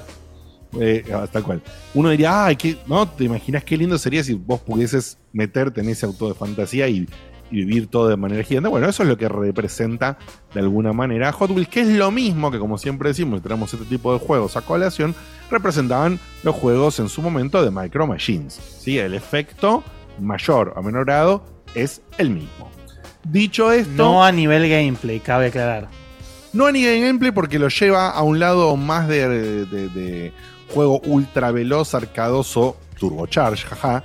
Claro. Eh, pero pero con una Porque- muy linda impronta, la verdad, ¿eh? Con una, con Sí, una muy linda acá impronta, hacen el ejemplo, acá Fecab lo dice. El, el, digamos lo que en su momento fue el Revolt. El Revolt que también que siempre lo traemos a colación, ¿sí? Claro. Eh, Porque recuerden que el Micro Machine tenía eso de la vista isométrica o desde arriba. que el chiste era manipular el auto con izquierda o derecha, que hacía que fuese un manejo completamente diferente, digamos. Sí, sí, totalmente. Control completamente. Sí, de, de alguna manera el Micro Machines, entre comillas, si se me permite, no era un juego de carreras convencional. En- No, en- convencional No, era no. tirar otro en- en- justamente en cuanto a, en cuanto a gameplay, sino en, eh, digamos... Hasta te diría que era como a jugar con los reflejos. Sí, Acordarte la pista de toque y saber bien cuándo empezar a driftear. Y, Sí, bueno. exactamente. Este probablemente no, lo, no lo sepas porque lo jugaste en otra plataforma, pero ¿tenés idea si te deja trasladar todas las compras o ganancias que hiciste en el 1 a, este- a- a- al 2? Mm, No, que yo Me sepa no. ¿eh? animaría, me animaría a decir que no, ¿eh? No, no. Ahí viene, ahí va a venir una de las críticas eh, en cuanto al formato. Que yo creo Comprar que. todo de nuevo, papá. Eh, sí, yo creo que eh, es un abuso, pero al mismo tiempo lo hacen las compañías grandes, lo hacen en algunas compañías chicas también.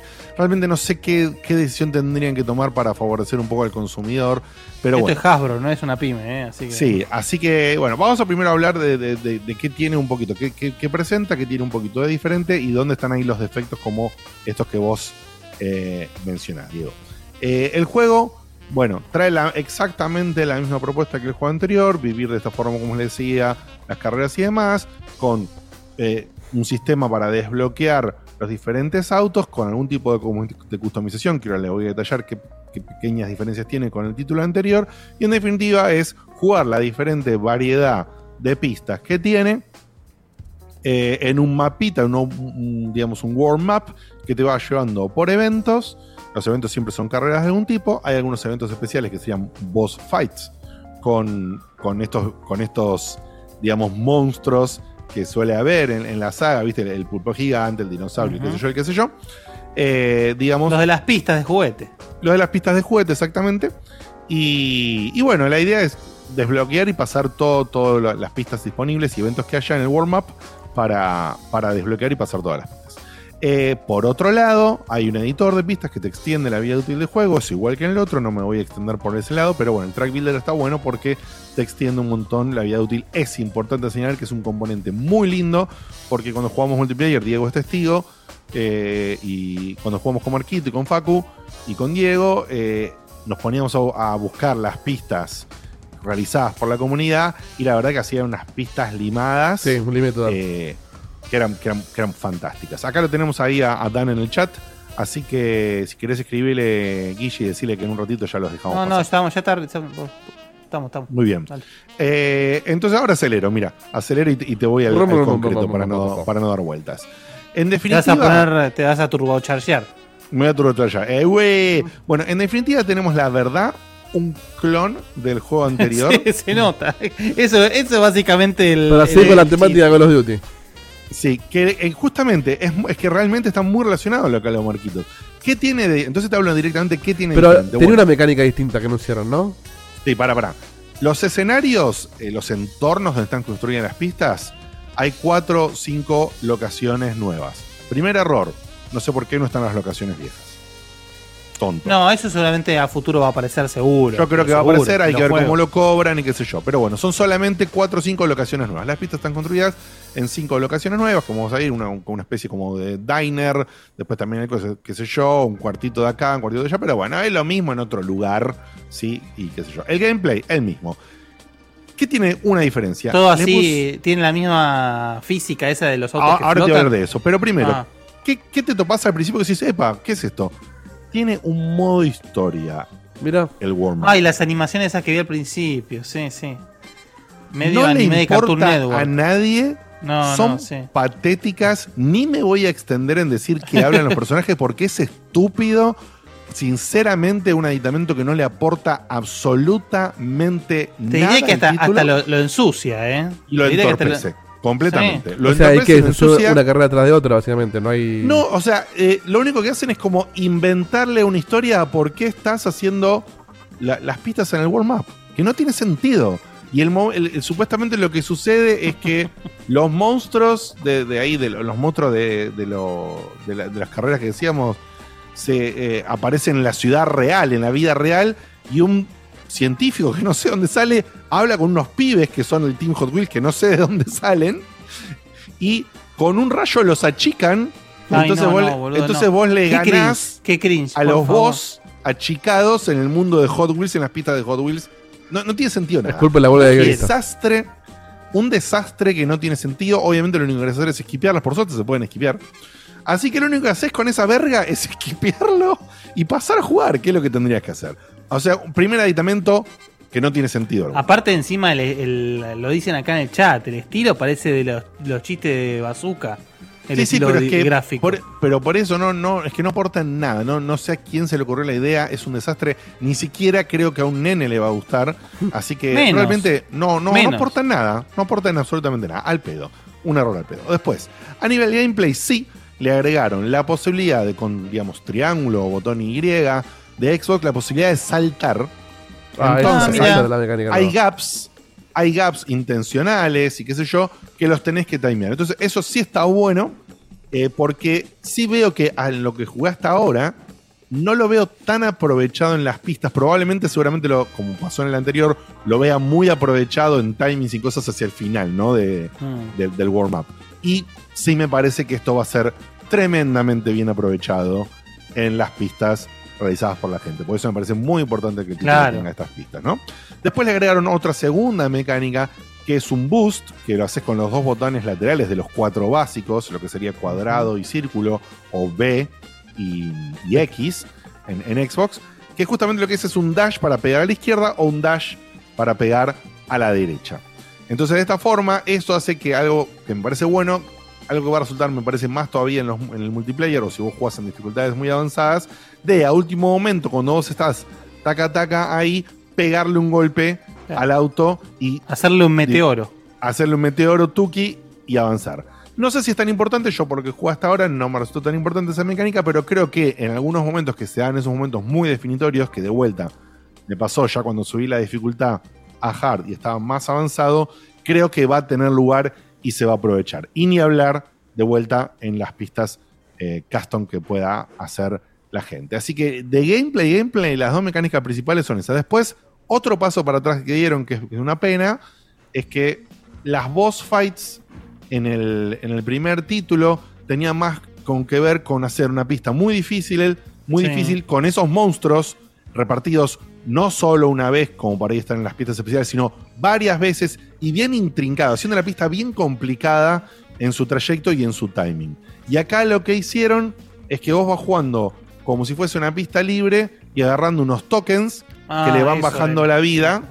Esos tokens que- que le van bajando la vida al coso. Y vos tenés una lucha de tiempo y de juntar esos tokens eh, para que vos, si lo haces rápido, vos lo matás realmente. Y si vos vas errándole a los tokens y se te van acumulando, llega un momento al de la vida de- del boss y te gana. Pum, mágicamente.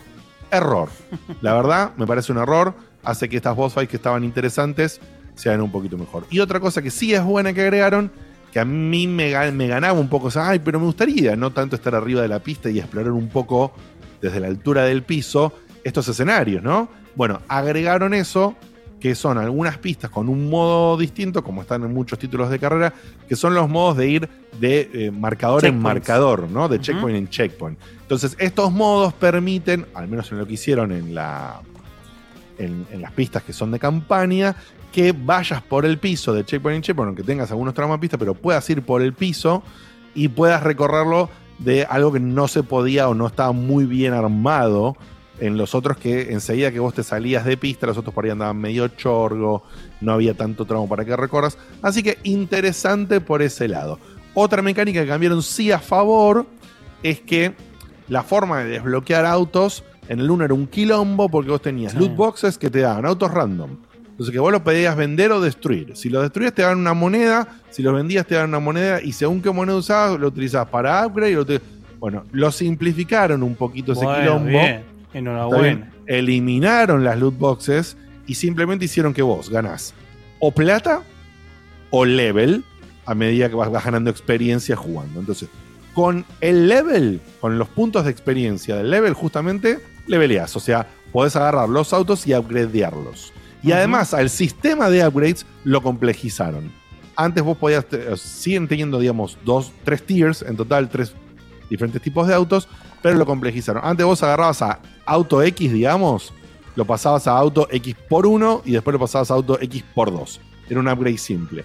¿Qué, ¿Qué hacía? En cada auto cambiaba unos settings, pero que vos no tenías ningún tipo de control sobre qué settings cambiaban. Eran, le subía uno, ponerle cambiar un auto del tier 1 al tier 2, le subía un punto a la velocidad, un punto al manejo y le subía un punto al turbo, ponele.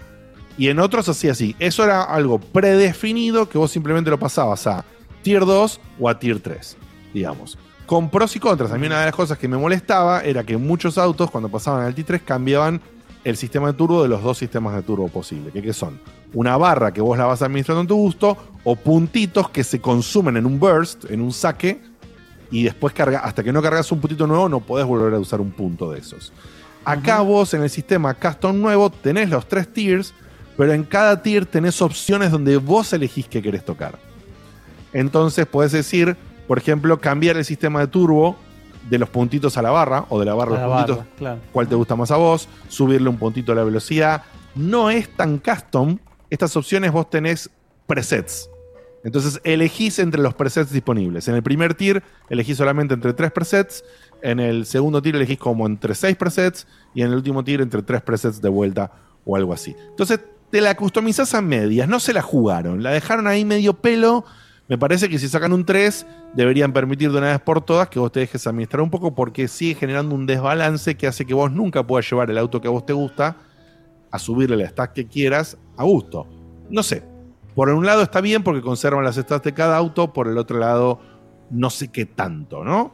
Se queda ahí como un poquito en, el medio este, este sistema. Pero bueno, los cambios básicamente son esos y por supuesto hay un pack deluxe y qué sé yo que va a alargar más pistas, van a salir más pistas, van a salir más autos y demás. Y lo malo, no tenés ningún tipo de import ni nada de lo que traigas del juego anterior. Es todo de vuelta, todo Es como el de cero. Ultimate Team de FIFA. Te hace comprarte la carta de vuelta. y Exactamente. Sigue perteneciendo a esta, este tipo de iteraciones donde cada iteración es nueva. Lo, lo bueno, si querés, es que el original salió hace dos años. O sea que pasó un Sí, es si vos el segundo nomás, más- no es que hay mil. Y es el segundo, exactamente. Cinco loquitas en Steam, ¿eh? No está caro. Lo banco, lo banco. Gangasa. O sea, justamente hablando de lo que En decíamos. realidad es el, es el juego. O sea, si no tenés el 1, te compras este y punto. Claro, si tenés el 1, exacto. seguís jugando el 1. Y si tenés hasta el uno lo pulan un poco más y o este más completo. Claro, si el uno reventaste De hecho, más- perdón. De hecho, perdón. No pasó mucho tiempo desde que salió el 1 hasta que salió la GOTY Edition que tenía todo. Así Sí. que Así aguarden. que, totalmente. Consejo de Guille: si no estás desesperado por jugar. Salió en Game este Pass año no- incluso. el- la- Este año, no, no, pero en Game Pass ya salió hace poco, Dieguito, ¿eh? En Game Pass salió más de un año y medio después. No, no, ya sé, digo, pero es como que es lo que dice Guille. De a poco lo van, lo van soltando y te regalan todo. Sí, sí, sí, sí, por supuesto, por supuesto. Pero si, si lo querés esperar en Game Pass, digo, por ahí tenés que esperar dos años, no un año y medio. Y ni siquiera lo sabés. Digo, pero sí, es verdad que por ahí si esperás seis meses eh, o algo así, te queda un juego más completito. Sí, Así exacto. que el juego a mí me parece que para lo que es y todo está a un buen precio. Yo como decimos, 5.000 para nosotros hoy nos representa 10.000. Para todo lo que hablamos hoy en el día de la fecha sobre precios, me parece un, un juego que vale completamente ese precio. Me da pena que lo de los boss fights y me da pena que lo del custom para mí lo podrían haber hecho un poquito mejor. Al menos sí redujeron la porquería de los loot boxes y, eh, y manejan todo con dos cosas nada más, level y dinero. Así que bueno, este fue el, eh, el Hot Wheels Unleashed 2 Turbocharge. Eh, y bueno, Gracias ya sabes, tener- a Hablemos de Pavadas Pod que se acaba de, nos acaba de seguir. Así que se, ve que vamos, nos, HDP. se ve que nos están viendo. Eh, gra- así que Bueno, muy bien, muy bien. Abrimos la puerta entonces, por favor, a los invitados. Dieguito, fíjate si los podemos ir ingresando. ¿Les ofreciste algo para tomar? ¿Algo? No. Eh, no, tengo el vaso gigante para que compartan. Tengo el vaso vacío. ¿Cuándo me va el vaso vacío? ¿Qué Ahí me llena el todos, vaso? Muy bien, muy bien. A ver, a ver, quién vamos, vamos ordenando y saludando de a uno. Primero, tenemos un cuadro. Tengo el vaso vacío. ¿Cuándo me va el vaso vacío? ¿Cómo andas, Dan? ¿Todo bien? Hola. Sí, todo Bueno, bien. ¿Hay alguno de ustedes, Sí, ya que sea tiene- que Dan el o alguno que ah, tiene ah, el ah, audio con parlantes de nuestro programa en vivo? Siléncienlo porque rebota por todos lados y se escucha todo 30, 40 segundos después, es un quilombazo. Eh, no silencien sus mix, sino silencien eh, si estaban Claro, poniendo el programa. Estaban- pó- Pónganse sus auriculares y sus cosillas. Bienvenido, Dan querido. Tanto tiempo como andás. ¿Qué hace Diego querido? Bien, acá estoy. Dan, ya miembro honorífico de Checkpoint. Sí, ya sí, por supuesto. tercera, Bien, tercera bueno. vez, ya está, listo. Tengo, Era mira, casi, casi veo con la misma remera que tiene Dan, pero la puse a lavar justo hoy, porque ya estaba medio. Era hora. Te lo pidió la Eh, remera. Ya- Venía caminando. entró la zona pijama, ya igual esa remera. Andá. También, Quizás sea esta. sí, le mandamos, también le mandamos un saludo a Julieta Lavandeira, que claramente no es el O muchacho. parece que está autopercibe como Julieta. ¿Por qué no? Que ha cometido el clásico error de usar el Zoom de la esposa, de la novia, Claro. de la pareja. Así que, Julieta, que no sos Julieta, creo que le podemos editar el nombre. Edito, Soy- ¿lo puedes editar vos? No, no, él lo tiene que cambiar él, pero yo le voy a poner el zócalo. Ahora. le, voy a cambiar, ya le voy a cambiar. Me, Dale. Una pregunta, ¿me escuchan bien o no se me escucha? Sí, se escucha bien. Se te Sí, se escucha, escucha, se escucha se te bien. escucha perfecto. Porque si no me se equivoco, otro Diego, ¿no? ¿Es así? ¿Otro Diego? En mi caso, ya lo van a ver, soy... Pablo. Ah, no, vos sos, vos sos Pablo, perfecto. Diego es el otro. Ro- entonces. comentario, Diego es el otro, exactamente. comentario Exacto, hi- está. hiper interno. ¿No tiene la voz muy parecida al hongo? Seba. A ver, tírame, hablate un cachito. Pablo. Decí, hola, ¿qué tal? Yo- ¿Cómo andan todos? Sí. Hola, ¿qué tal? Buenas noches, América. Más o menos. Yo más lo o Más o escucho, menos, yo ¿eh? lo escucho yo puede lo ser. escucho medio hongo. Es el estilo, es el estilo. No, pero ese- bueno, pero nada, es el muy estilo, interno, sí. chicos. Chiste Es que solo sí, muy lo interno, ustedes no entienden nosotros. Bueno, bienvenido, bienvenido Pablo Mamone, desarrollador Bueno. de Blood Circus. ¿Cómo estás, Pablo? Bien, todo muy bien. Acá, luchando con el, con el audio de la compu. Ahí está. Pero no, bien, bien, bien. Va, va, va. Como todos. Por supuesto. Y finalmente, eh, Diego Canepa, también desarrollador del título de Circus. Diego, ¿cómo andás? Nada, ¿cómo le va? Muchas gracias Bien. por la invitación. No, por favor. No, pr- primero que nada, antes de, arrancar, eh, gracias, chicos, y felicitaciones. Sí. Ahora vamos a hablar bien por qué, pero felicitaciones. Muy bien, muy bien. Así que ahora sí, le paso la Muchas posta gracias. Acá a Guille, por supuesto, si no sabías, si no entendiste qué pasó, te estamos hablando. Salió hace unos días un juego de desarrollo ah, argentino que se llama Blood Circus Descend into Madness. Estamos hablando de un título que es una aventura gráfica y acá los muchachos después por ahí nos, contarán por arriba, pero ellos ya tienen experiencia porque previamente desarrollaron otra aventura hermosa que yo, pro- no, al final no la jugué, la tengo ahí en el famoso backlog que tenemos todos, pero jugué la demo en su momento cuando fue presentada en la EVA de hace un par de años atrás, que es el Nine Witches, eh, que es un juego nerdo que me encantó. Dije, ¿quiénes son estos pibes? Y después nos enteramos que estos pibes habían haciendo, les fue, no sé si ella nos contarán ahora, que también les fue con el Nine que al menos les permitió, creo, ponerse a desarrollar un segundo título, en este caso Ed el Blood Circus. Y ya preguntará Guillo, preguntaremos nosotros después cómo llegaron a que el guion de- del título que nos trae a colación hoy, que es el Blood Circus, lo escribe acá el amigo de la casa Dan. Así que presentados, eh, díganos por supuesto, cuéntenos ustedes,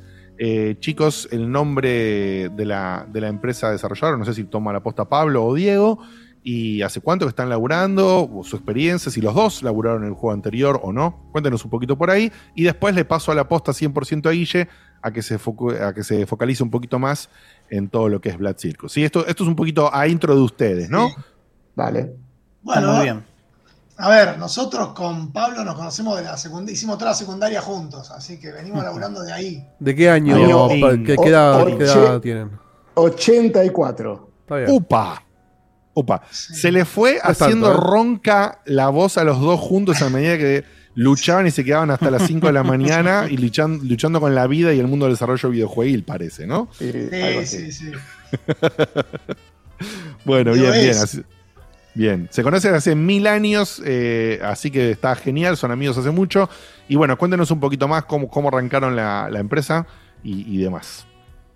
¿Cómo Bueno, llegaron a Night en Witches? En realidad, nosotros arrancamos, nada, como eso, típica empresa ahí queriendo hacer unos juegos, pero que no existía en internet. Empezamos haciendo una aventura, después eso devino en una fundación de un estudio que era MP, que la fundaron dos amigos nuestros también, eh, y nos convocaron a nosotros.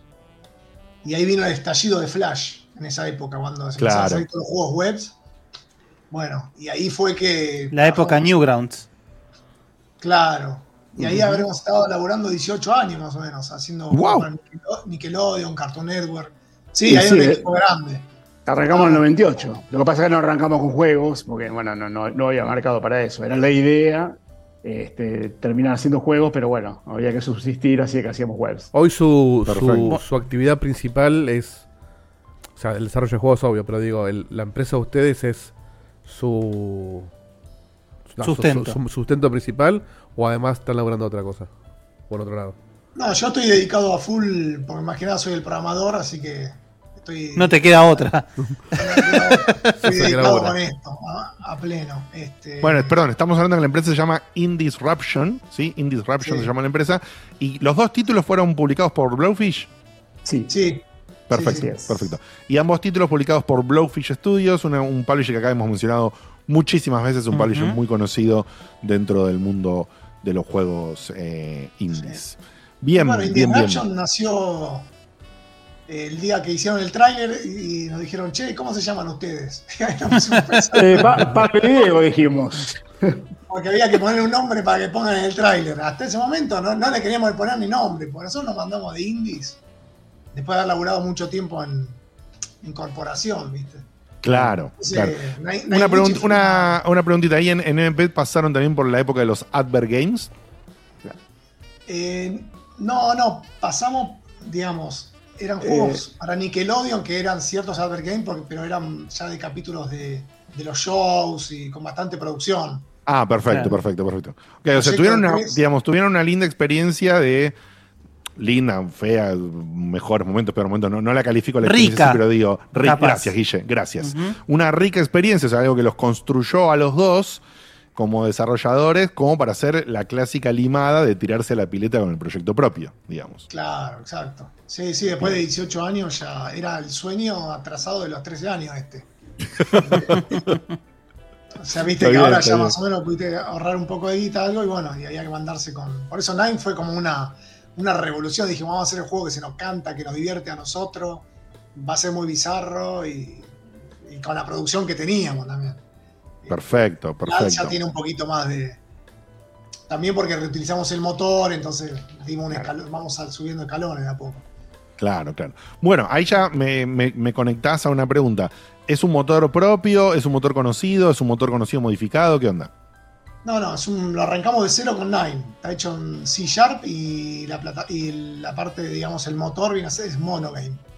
Que básicamente es una, una librería. No tenés un solo editor. De ahí tenemos hecho todo un, un lenguaje de script propio nuestro. Ah, tranca. Sí, que con eso scripteás todo. De ahí scripteás todo el juego. Bien, O sea, bien, bien, bien, Qué tremendo. locura. ¿eh? Mirá Sí, que sí. en su momento cuando estuvimos con Ron Gilbert, lo primero que nos dijo es no, y, no hagan un motor de cero, pero Claro. bueno, claramente. Sí, pero bueno. Ron Gilbert no tiene la posta en todo. Pero ya lo dijo Diego, y dijimos, vamos a hacer lo que se nos canta. Claro. Perfecto. No, me, saco el sombrero. Yo para No, acá. es que es lindo, porque por eso hacemos juegos, digamos, tenemos una ambición medida, vamos a decir. Nosotros Claro. no tenemos una mega producción gráfica. Eh, vamos mucho a por ahí las ideas o, lo- o el guion y acompañarlo con los gráficos, pero eh, el motor de cero es hermoso hacerlo porque lo sentís. No, no- no- no hay bugs raros, o sea, Claro. Unity es medio un cubo, te pasa algo, te viene un bug de Unity y te tumbó todo. Claro, sí, te da más Ni libertad hablar, en ese sí. sentido. sí. Claro, es- es lo- vos conocés todos los recovecos y manoseás y moldeás a tu gusto. Sí. Es más costoso el esfuerzo, pero te, da- te recompensa distinto. Eh, bien, aprovecho eh, la- a la- para la pregunta que hacer ahora y le, le introduzco que en Steam está el Indie-Raption Bundle con los dos juegos en una oferta muy Sí. interesante, así que aprovechenla. ¡Opa! Porque los opa, dos- ¿cómo es? Y de- Sí, es verdad. Los dos me- eso sí, se llama Indie-Raption Bundle. No, no, Ah, el bien. precio está diciendo. Ah, el precio, precio está 8.142. El, Con los dos juegos. el paquete tiene un 42% de descuento el bundle. Que incluye Vamos, Estamos el hablando, Night o sea, el Witches, bundle viene con, con el que Y vamos con a el hablar ahora Blood- que salió hace tres días. el Black recién salido. Correcto. Este, y, a- y a- aprovecho esto para la pregunta que iba a hacer es los dos juegos que tienen ustedes, o sea, tienen- por lo que cuentan tienen experiencia en, en varios géneros, pero en Disruption los dos juegos que tienen son aventura gráfica. Entiendo que es un género que, bueno, esa es la pregunta. Es un género que particularmente les gusta. ¿Por qué aventuras gráficas? Este, o cuáles son sus inspiraciones o No, de los géneros es el que, el que más nos gusta. Claro. Es el que mamamos nosotros- de pequeños. Hemos Básicamente. aventuras gráficas que nunca ni siquiera se fueron codeadas a la basura, ideas y así. Eh, desde, qué sé yo, la secundaria casi, o la cómoda. Este, es el género que más nos gusta. La acción me gusta, por ejemplo, para jugarla, pero no para hacerla. Yo no, no- no me copa mucho el tema de acción para programar. Es bastante sofisticado y tiene que tener. Muy, muy complejo. ¿Y claro. cómo fue que llegaron? Porque a- a- a- lo quería conectar con esto, porque tanto el, el, el Night Witches como, como este se manejan distinto que una aventura gráfica tradicional. No, de hecho, no usas el mouse. Eh, en el Blood Mm. tenés escenas de combate. No andemos en eso, no andemos en eso, así podemos después enriquecer un poco la parte del Blood, por favor. Claro, la, la pregunta Bien. es: ¿cómo, cómo, cómo fue que, que llegaron a la. O, o en qué se inspiraron para decir, vamos a hacer una gráfica que se juega con un joystick, con la palanca, y que de golpe voy a pegar piñas en. Eh, no, monstruo"? básicamente era primero ayornarlo un poco a los tiempos modernos y segundo que se traduzca bien eh, a la gente de las consolas. Claro, Claro. está bueno. A mí me pareció fue bueno. básicamente darle una Sí, buena- de hecho, el, roja juego, el juego apenas arrancaste recomienda jugarlo con joystick. Claro. Automáticamente. Sí, la idea siempre fue que sea una experiencia dinámica. ¿viste? Ya que yo el point and click, si bien no me disgusta, eh, ya para mí quedó muy viejo. ¿viste? Entonces se, se pueden eh, experimentar sobre cosas mucho más dinámicas, este, que, que, que, que- que- que hagan que el juego fluya mucho más. Y creo que eh, más o menos lo- lo- en- entre ambos juegos se, se logró bastante bien. eso. Muy bien, muy bien.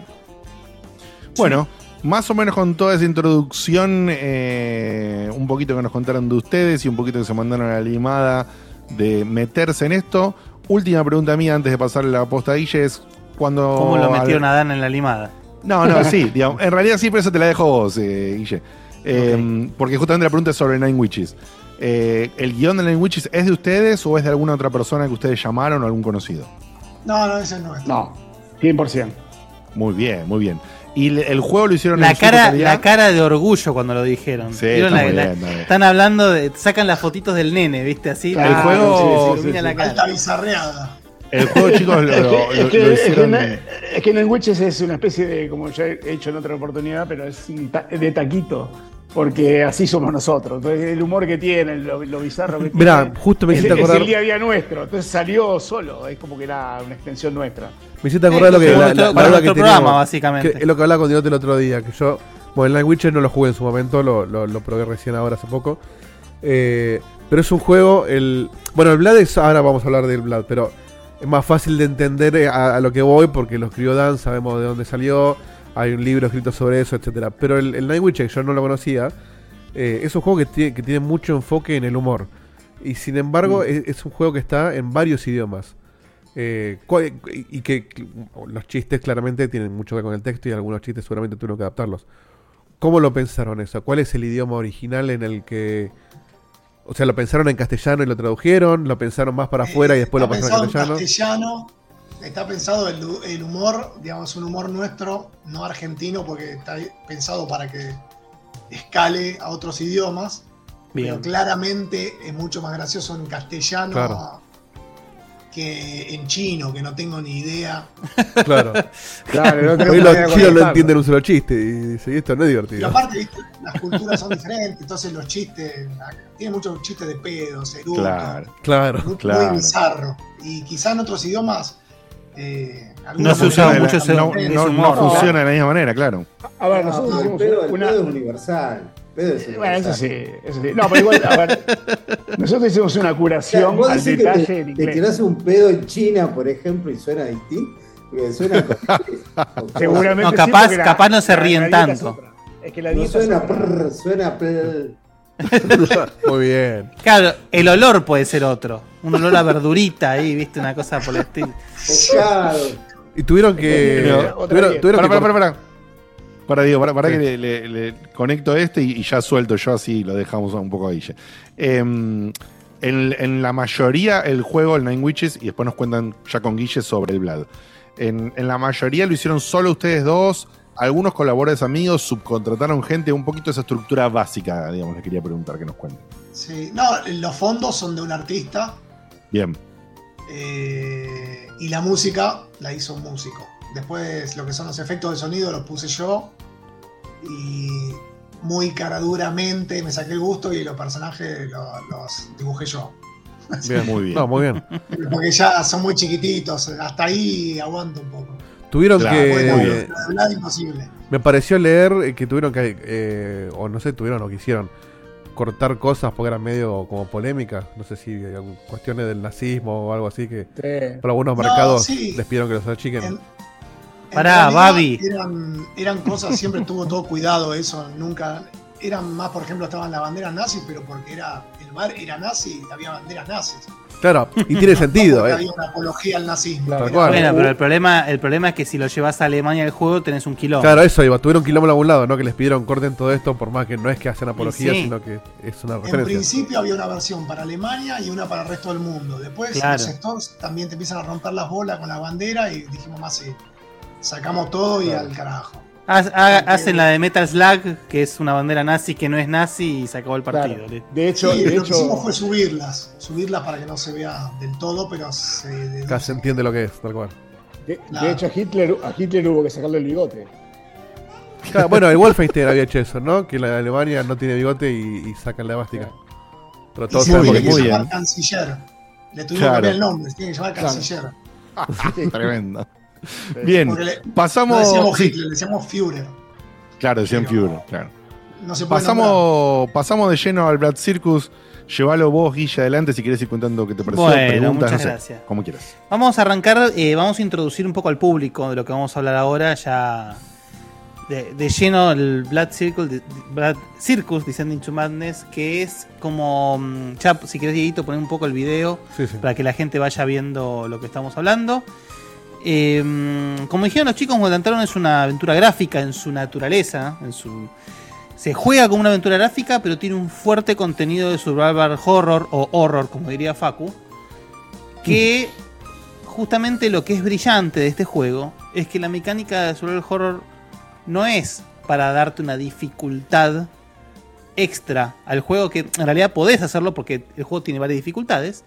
Pero entiendo yo, y, a- y por suerte tenemos a los chicos para que me corrijan o me enderecen, porque esto, esto es lo que yo puedo percibir como jugador, que la mecánica de survival horror está hecha para darle mucho más énfasis a este descenso a la locura que está sufriendo Claro. nuestro personaje principal, digamos.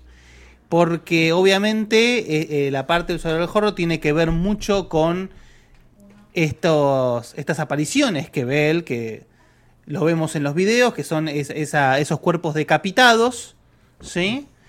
Que eh, van increyendo, eh, tanto en aparición como en violencia, y el personaje, eh, justamente, vamos viendo cómo de a poquito, de a poquito, está cada vez peor es justamente esto se potencia con el hecho de que en el juego no tenemos una barra de vida, sino que tenemos una barra de estrés. Todos los encuentros, ya solamente ver a estos personajes, a estos enemigos, ya le causa estrés al personaje y ser atacado le causa cada vez más estrés. Una vez que llenamos esa barra de estrés, el personaje como que se desmaya y podemos revivir ahí cerca y seguir con el juego. La penalidad no es grave, pero yo creo que justamente lo que causa es el impacto de sentir cómo el person nuestro personaje principal, Oliver, el payaso, eh, no está del todo bien, digamos, ¿no? Para decirlo de una manera elegante. Ahora bien, la premisa del juego es básicamente que nuestro personaje Oliver es el era el payaso de un circo, de este tipo de circo freak show, digamos, donde están la mujer barbuda, el hombre forzudo, etcétera, etcétera. Eh, ese circo sufre un accidente, un incendio, más en particular, se desbanda y a los largos años los eh, miembros, los ex miembros del circo, habrían recibido una carta invitándolos a la mansión del dueño para que retomen de nuevo este circo, este freak show. Esa es la, premisa básica del juego. ¿sí? El, algo que me encanta del juego, más allá de habrán visto en el video, la gente que probó la demo, no conozco a nadie que haya probado la demo y no haya quedado loco con el juego. El aspecto artístico del juego es una cosa que te caes de ojete, para decirlo de forma muy criolla, te caes de ojete desde los personajes hasta los fondos. Y algo que no he visto destacado en ningún lado, pero lo voy a destacar yo, es el aspecto sonoro del juego. El juego te recomienda jugar con auriculares Y con la luz apagada. y y con la luz apagada. La luz apagada es un condimento, si querés. Y los auriculares, pero los auriculares le dan un toque muy particular porque justamente te ayuda al setting de la locura. ¿sí? Muy al estilo, al juego este, el Senua Sacrifice. pero este es no. divertido. O sea, ¿sí? yo, Este es yo lo juego con parlantes, esa me la comí, pero, o sea, ¿tiene algún tratamiento que responda a los chicos? Exacto. ¿Tiene No quiero de- arruinarlo. de- de audio? no quiero arruinarlo. Pero tiene, si vos tenés el audio bien puesto, escuchás algunas cosas en algún momento y te das cuenta de este, vamos a usarlo de nuevo, descenso a la locura que está sufriendo nuestro personaje principal. A diferencia de todos los juegos más o menos de terror o, o thrillers que salen hoy en día, este no tiene un fuerte contenido tirando a lo Lovecraftiano, como todos, sino creo que, o por lo menos la sensación que me venido, el juego se apoya mucho más en lo que sería más un Edgar Allan Poe, digamos. Un terror psicológico que te va envolviendo, te va envolviendo, te va envolviendo, a un punto en el que justamente el juego te quiere hacer entender que ya no sabes qué es lo real, qué es lo que no, y el personaje realmente, vamos a decirlo de forma muy argentina, está hecho mierda. Está hecho pelota. ¿sí? A mí me da, me da mucha pena el payaso. Entonces hay una mezcla de pena, por momentos sí, por momentos no, no sabes, hasta que llegas al desenlace final, que eh, si bien a mí no me parece un desenlace extremadamente sorpresivo, sí me parece muy bueno como está presentado, pero me pareció mucho más rico cómo el juego te lleva hacia ese final. Realmente el, el- el- el trayecto que me planteó, yo se lo contaba a Dan cuando lo contacté por esto, que es un juego que yo agarré y dije, bueno, lo arranco ahora para empezarlo, no pude soltarlo. Hasta no terminarlo no pude soltarlo porque necesitaba saber qué estaba pasando.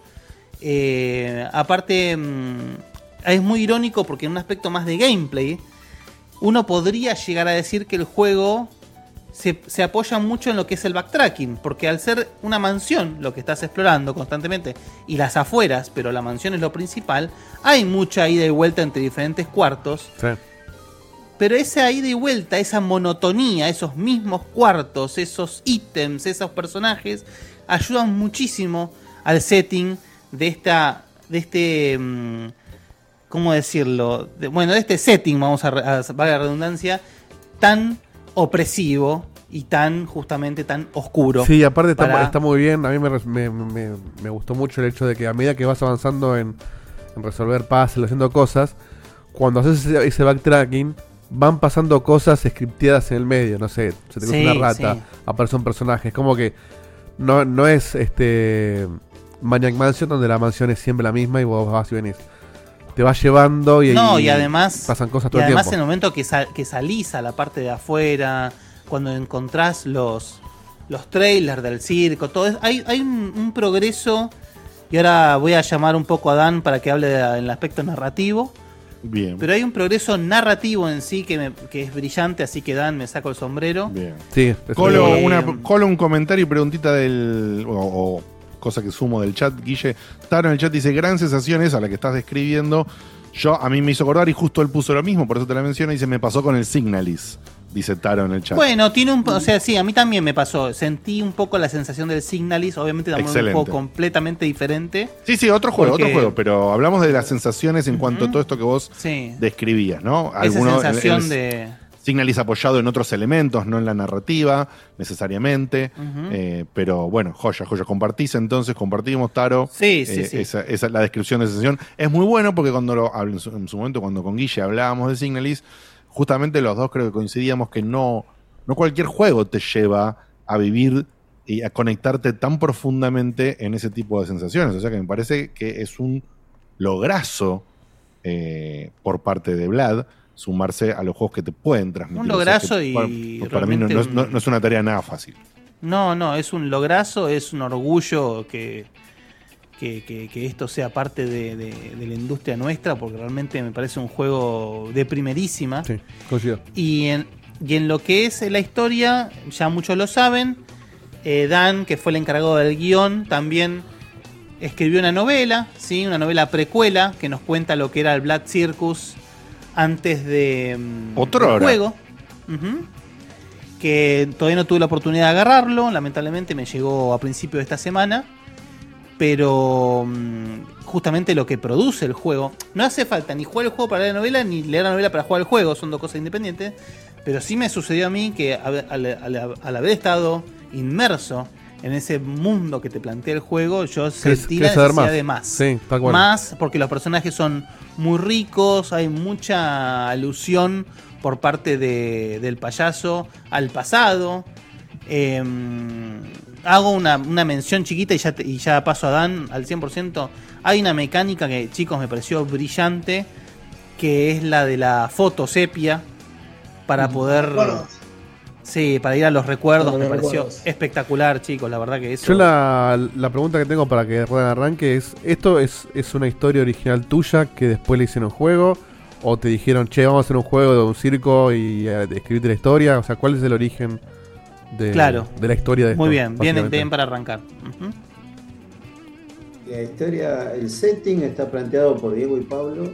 Ellos eligieron el setting ese porque están locos, porque están quemados. porque es un setting alucinante, como me lo mostraron. Diego un día me, me dijo, ¿querés? Ya te voy a mostrar algo, ¿querés escribir la novela de esto? Y bueno, cuando vi el setting, que básicamente te muestra, es un deck con el que uno pichea el juego al publisher, ¿no? Y básicamente te muestra con unas imágenes figurativas, digamos, cómo es el lugar, la ambientación, los personajes cuáles son. Y bueno, me encantó, me encantó, es un circo de fenómenos, de gente angustiada que fuera del circo está alienada, ¿no? Es un paria. Todos parias, dentro- claro. Pero dentro del circo brilla, ¿no? Es, ese es su Y son una mundo. familia. Ahí es donde son, son grandes, son celebridades, se sienten celebridades, son felices. Por eso cuando el circo se incendia, eh, ellos pierden todo eso y eso lleva a una historia trágica, básicamente. El juego, si querés, muy doloroso lo que le va pasando a, al persona- a todos los personajes, ¿no? Y un poco, bueno, ellos me dieron eso, di- dieron los personajes, ellos eligieron ya los personajes. Son algo, creo que son 10 u 11 contando el mono, a Montalbano. y, Montalbano. Y bueno, mi desafío fue darles en algunos casos nombre y todo el back- background, de- de- el trasfondo de la historia de cada personaje. Y después, bueno, para eso tuve que hacer toda una investigación tanto histórica como de artistas reales, de circos de fenómenos. Perdón, Dan, te interrumpo un segundo. Quiero decir que eso se nota a la legua. Realmente lo que, lo bien que está evocado eso, tanto en el aspecto visual como en el aspecto narrativo, es brillante, pero brillante. Qué bueno, Sí, sí, eso se hizo a, a los dos niveles, digamos, lo de- tanto Diego como Pablo sufren de un TOC fortísimo y los tipos, viste, necesitan que todo sea así bien súper perfecto, a mí me pasa más o menos lo mismo. Así que todo lo que está en la novela, por ejemplo, es realmente existía, desde la música que escuchan hasta los lugares que transitan, eran parecidos a eso, aunque no es un lugar real, es ficticio. Y perdón, ¿la novela, ¿la novela vos la escribiste porque te quedaste con ganas de más después de escribir el juego? ¿O siempre tuviste en No, la no, cabeza... La, la propuesta de los chicos fue escribir la novela. Eh, lo que pasa es que después de escribirla eh, quedó como obvio o necesario, mejor dicho, que el juego, que, porque Oliver tiene un diario, ¿viste? Donde va anotando sus pensamientos en- durante el juego, que a su vez sirve como herramienta para saber qué tenés que hacer, dónde Claro. las cosas. Eh, ese diario era lógico que tuviera que tener el mismo estilo narrativo. Narrativo, claro. Entonces, como Está que- buenísimo. Claro, yo lo hice a propósito para que no le quede más remedio que invitarme. Que contratarte para el. Bueno, voy a irme echando, si me permitís, Dan, voy a irme echando, justo trajiste a colación el tema del diario. El tema del diario, además de ser una herramienta, como dijo Dan, útil al, al jugador para entender qué, mm, qué tiene que ir haciendo, porque el personaje va como anotando las, las tareas que tiene pendientes. El- el- también el personaje va anotando impresiones Sí. que va teniendo respecto a las vivencias que va sucediendo en el juego. Y es una cosa espectacular porque ahí donde vos podés leer cómo el payaso percibe lo que está viviendo en ese momento. Porque él es como que lo hace de forma muy subjetiva, porque es su diario. Entonces, mete algún comentario sobre sus impresiones respecto al, al pasado del personaje o em, qué le pareció lo que vivió y es realmente brillante porque te va construyendo todo un contexto que es alucinante. realmente. Y, y está a mí lo que me, me gustó tanto, que está tan bien logrado, es que con pocas palabras, porque con ese, con ese fragmentito del diario y un par de diálogos, hay, vos ya, ya te imaginás toda la relación que tenían los- ellos en el circo, la persona Sí. de cada uno, y con esta me llevo mal, y este es muy amigo, y etcétera. Sí, sí. Y no es que tenés una cutscene de 40 minutos, por ahí tenés tres frases donde te cuento una anécdota de ellos, y vos ya entendés cómo eran... O sea, todo lo que no está escrito, eso, lo que- todo lo que está tácito. Claro. Me pareció espectacular lo bien escrito que está. Eso es- mérito de, Diego y de Pablo porque yo escribo mucho más, pero me lo cortan. ah, bueno, necesitamos que vengan entonces para cuando. Diego termine la sección, los traemos a los chicos para que lo corten. Con el hacha ahí al costado. Diego me dice, siempre me reta, no, esto no, porque si lo traducen a, no sé, al romano antiguo, eh, no cabe. No, La mierda, paf. Así que me van Bueno, sacando- eso es un gran paso- complemento. Claro, después te paso, Diego, te paso el diario completo. Te- te- no, nada Y el, más. y- y el equipo son ustedes tres, nada más. No, no, no hay más gente trabajando en, en esto. No, Eh, están bueno. los, que, los que hacen los fondos. eh, en este caso hay la misma persona que hizo los fondos de Nine, hizo los fondos de Vlad. Ah, mira. Y las Un animaciones. tipo talentoso. Muy, ah, sí, sí. muy. Es impresionante. Y las animaciones ya eh, estuvieron a cargo de un animador. Bien. Bien. Bruno animaciones Ferrari, y- un artista, y el animador es eh, Franco Peliquiaro. Y todo lo y que es personajes. todo lo que es desarrollo, game design. Ah, perdón, eso, es de eso ustedes. para, para, que creo que me creo que me respondía Pablo. Animaciones y los personajes también, Pablo. Exacto. Ahí está. Animaciones y personajes. sí. Entonces repetimos de vuelta animaciones y personajes a cargo de. No, personajes y fondos, Bruno Ferrari. Claro. Y Ah, ahí está. Las animaciones, Franco Peliquiaro. Franco Bien. Peliquiaro. Bien, Y de paso, perfecto. Simón Fratantueno en la música. Excelente, ahí está, ahí está. Que es, una el, que, es el, consulta. que es el mismo músico de Night Witches también. Perfecto. Bien. perfecto. Chicos, a, ni- a nivel eh, línea de tiempo, eh, ¿ustedes es- esperaron a tener eh, determinado porcentaje, por ejemplo, de la historia eh, que escribía Dan como para empezar a desarrollar? ¿O necesitaban algo más? No sé, o necesitaban la historia completa como para ustedes después ir recortando y empezar el desarrollo. ¿Cómo fue eso? Porque es, es- es tal vez lo que se pregunta alguien cuando desarrolla. Sí, sí, ¿cómo, cómo es la sinergia esa entre El orden. orden, El orden, orden. en que vas haciendo el desarrollo versus acá necesito un diálogo? Entonces, digamos, Dan llenaba gaps que dejaban ustedes espacios para diálogos o cómo se iba dando un Sí, poco aparte de los- todo escrito desde el momento cero antes de empezar a cortar y pegar y generar el juego en Y sí. diseñar los puzzles sí mismo, porque el puzzle es una mecánica Sí. que puede no ser parte de la historia. Sí, en realidad nosotros no somos muchos de hacer un, un documento de diseño con todo el juego hecho porque sabemos que fracasa siempre eso.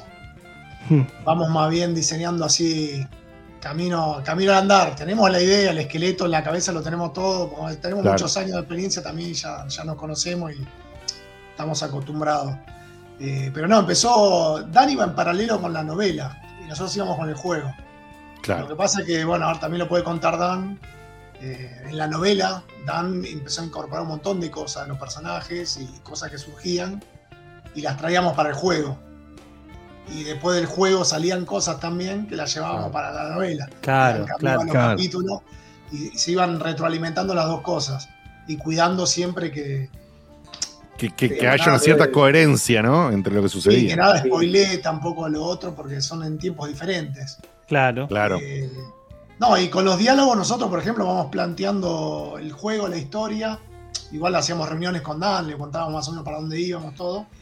Eh, pero, por ejemplo, la clásica son los dos asteriscos. Entonces, por ahí en el texto dice, acá se encuentra este con este y le dice que lo va a mandar a miércoles.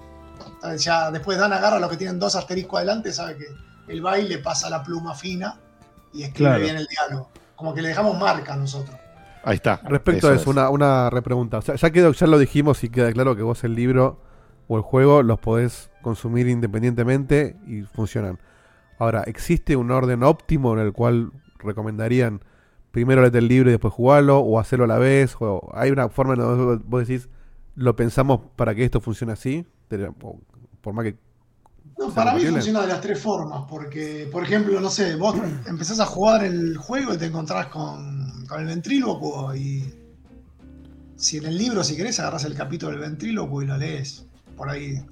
Sí, de, de hecho, no, en ningún- digamos, no hubo un orden pensado originalmente, porque de hecho, al comienzo de, de- de que nació la idea del juego, no existía la novela, ni. Perdón, no existía ni la idea de una novela.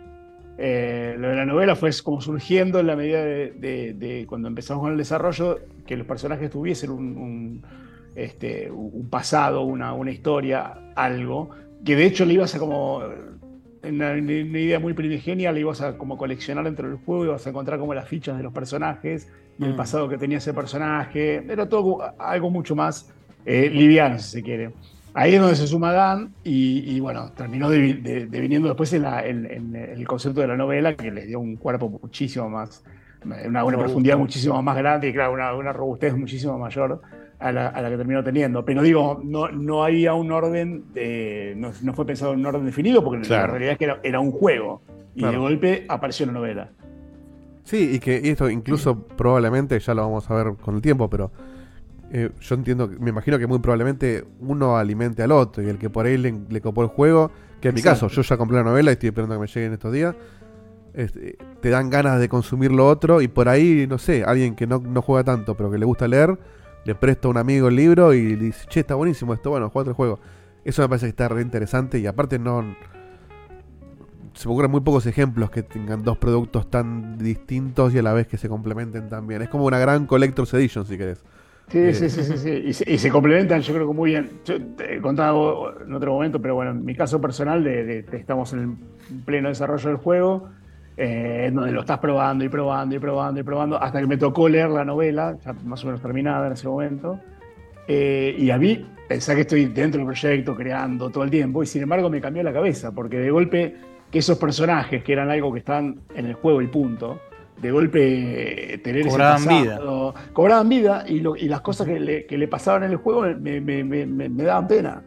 Yo Claro. que soy uno de los creadores y desarrolladores, a mí mismo me produjo ese efecto. Entonces, digamos, eso fue como una especie de, de autodemostración de decir, wow, esto funciona. No, sí, sí. hay ¿no? personajes. Hay personajes que cuando aparece te pegan. El, el caso de, de- libro es el hombre forzudo. Ah, ese cuando me- aparece me el hombre destruyó el hombre forzudo, te- es un golpe en el estómago terrible. Porque encima te cae tan bien el chabón ese como que te Sí, sí. Sí. Pasando un poco más a la que es la parte mecánica del juego, eh, hablamos mucho del tema del diario que tiene Oliver. Y el diario este es un ítem más dentro del inventario. Que el inventario empezás con poquitos slots, lo puedes ir ampliando, pero muy poquito. Siendo el chiste del inventario este ir administrándolo. Es decir, porque vos, vos podés dejar tirado ítems, eh, cualquier ítem, en cualquier lugar. Obviamente, Ah, tremendo. El, el payaso va a ir tomando nota en el mapa que tenés en el. en- Que eso en está tu- buenísimo, porque si no te olvidaste dónde lo Dónde dejaste. dejó Uy, tirado cada cosa. Ah, ¿viste? pero qué piola. Che, me encanta, qué bueno. Llega un momento del juego que eh, agarrás armas, armas de fuego. Y lo más, lo, lo que, lo que destaca también en el game design del juego es que realmente, con cierta habilidad, tranquilamente podés pasar el juego sin pegar un disparo. Capaz no al final de todo, pero corríjanme si me equivoco. Pero mm, la gran parte del juego, si vos sentís que, mm, que- el, personaje no debería tener un arma de fuego, podés transitar el juego sin un arma de fuego. El, justamente otra mecánica increíble que tiene es que, bueno, eh, claramente nuestro personaje principal tuvo un, un gran, ¿cómo decirlo? Una gran crianza religiosa, vamos a decirlo de esa manera. Entonces la forma que él tiene de bajar el estrés es rezando un rosario que tiene. Ese rosario lo podés dejar tirado en cualquier lado y prescindir de esa mecánica. Eh, después también otra forma que tenés es con los tónicos del psiquiatra. No quiero ir más por ese lado porque no quiero spoilear, porque todo tiene su porqué y tiene, todo tiene su objetivo, lo cual es brillante. Pero lo que está muy bien es que, como, como dijo, mm, si no me equivoco, Pablo lo dijo al principio, la- eh, a, a ver, nosotros somos todos gente ya grande, con su, con su pasado, con sus años encima. Habla y- por vos. y la y la gran mayoría, la gran no Dan todo, también, pero- Dan, Dan también pone cara de qué estás hablando, Guillermo. no, son to- somos, somos todos nene. Pero muchos de acá obviamente tenemos un amor muy profundo por la aventura gráfica, por, por- por todo lo que fue esa, esa época, ese género, Monkey Island, todo. Pero sí es cierto que hoy en día vender un point and click no debe ser fácil. Entonces esta idea que tuvieron los chicos de jugar una aventura gráfica, porque este juego no es más ni menos que una aventura gráfica con sus puzzles.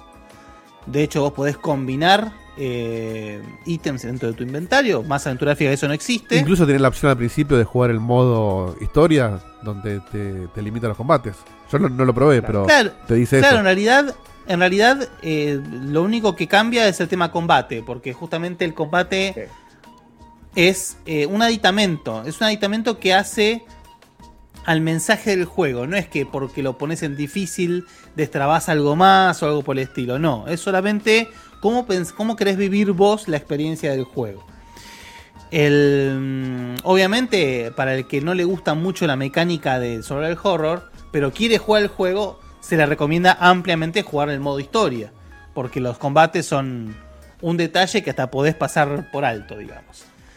El, mm, para ir cerrando un poco el tema mecánica, para que no se asusten, toda la parte sobre el horror, toda la parte disparos, o de repente que la lámpara tiene eh, y tenés que recargarla, nunca presenta una realmente una dificultad. No es que uno se va a quedar trabado en el juego porque se quedó sin balas. Realmente son. ¿Pero te podés quedar sin balas casi- o siempre hay una forma de recuperar? es que en realidad no, porque tenés el cuchillo y podés matar a los enemigos y los enemigos te dan balas, así que la verdad es Ah, que es un recurso casi infinito.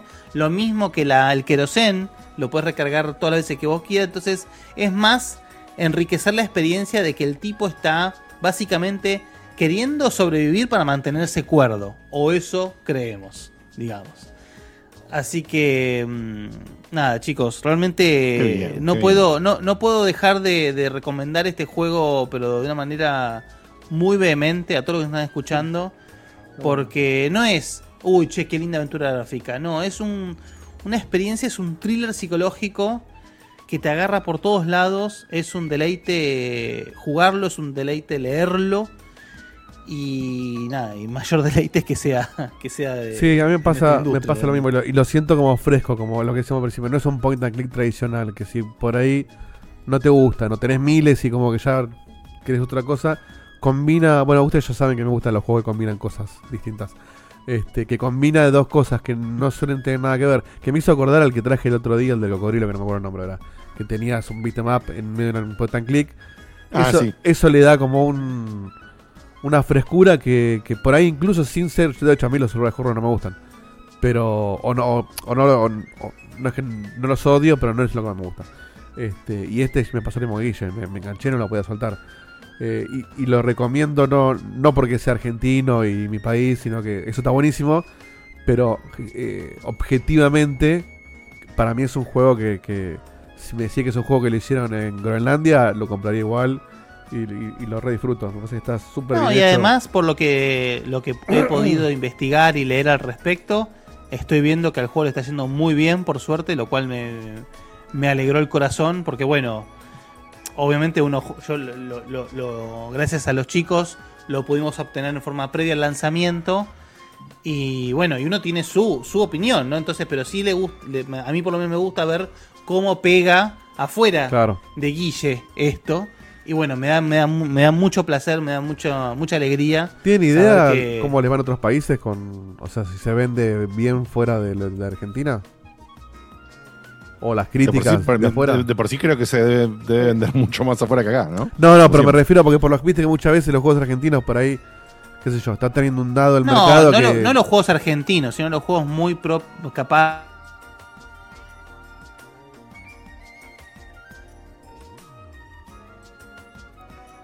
De este nicho a veces cuesta llegar, digamos.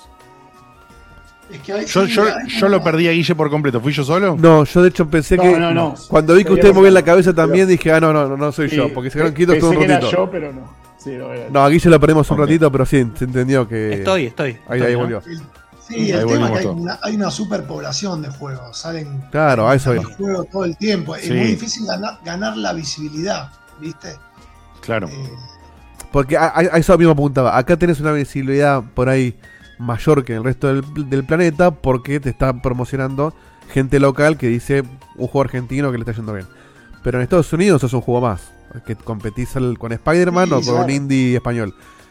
¿Qué onda afuera donde, entonces? ¿Se- donde hay más, donde ¿Se hay mueve? más experiencia, donde hay más experiencia de, de- de cómo se movió y demás fue con Witches, que ya tienen largo rato ahí en escena.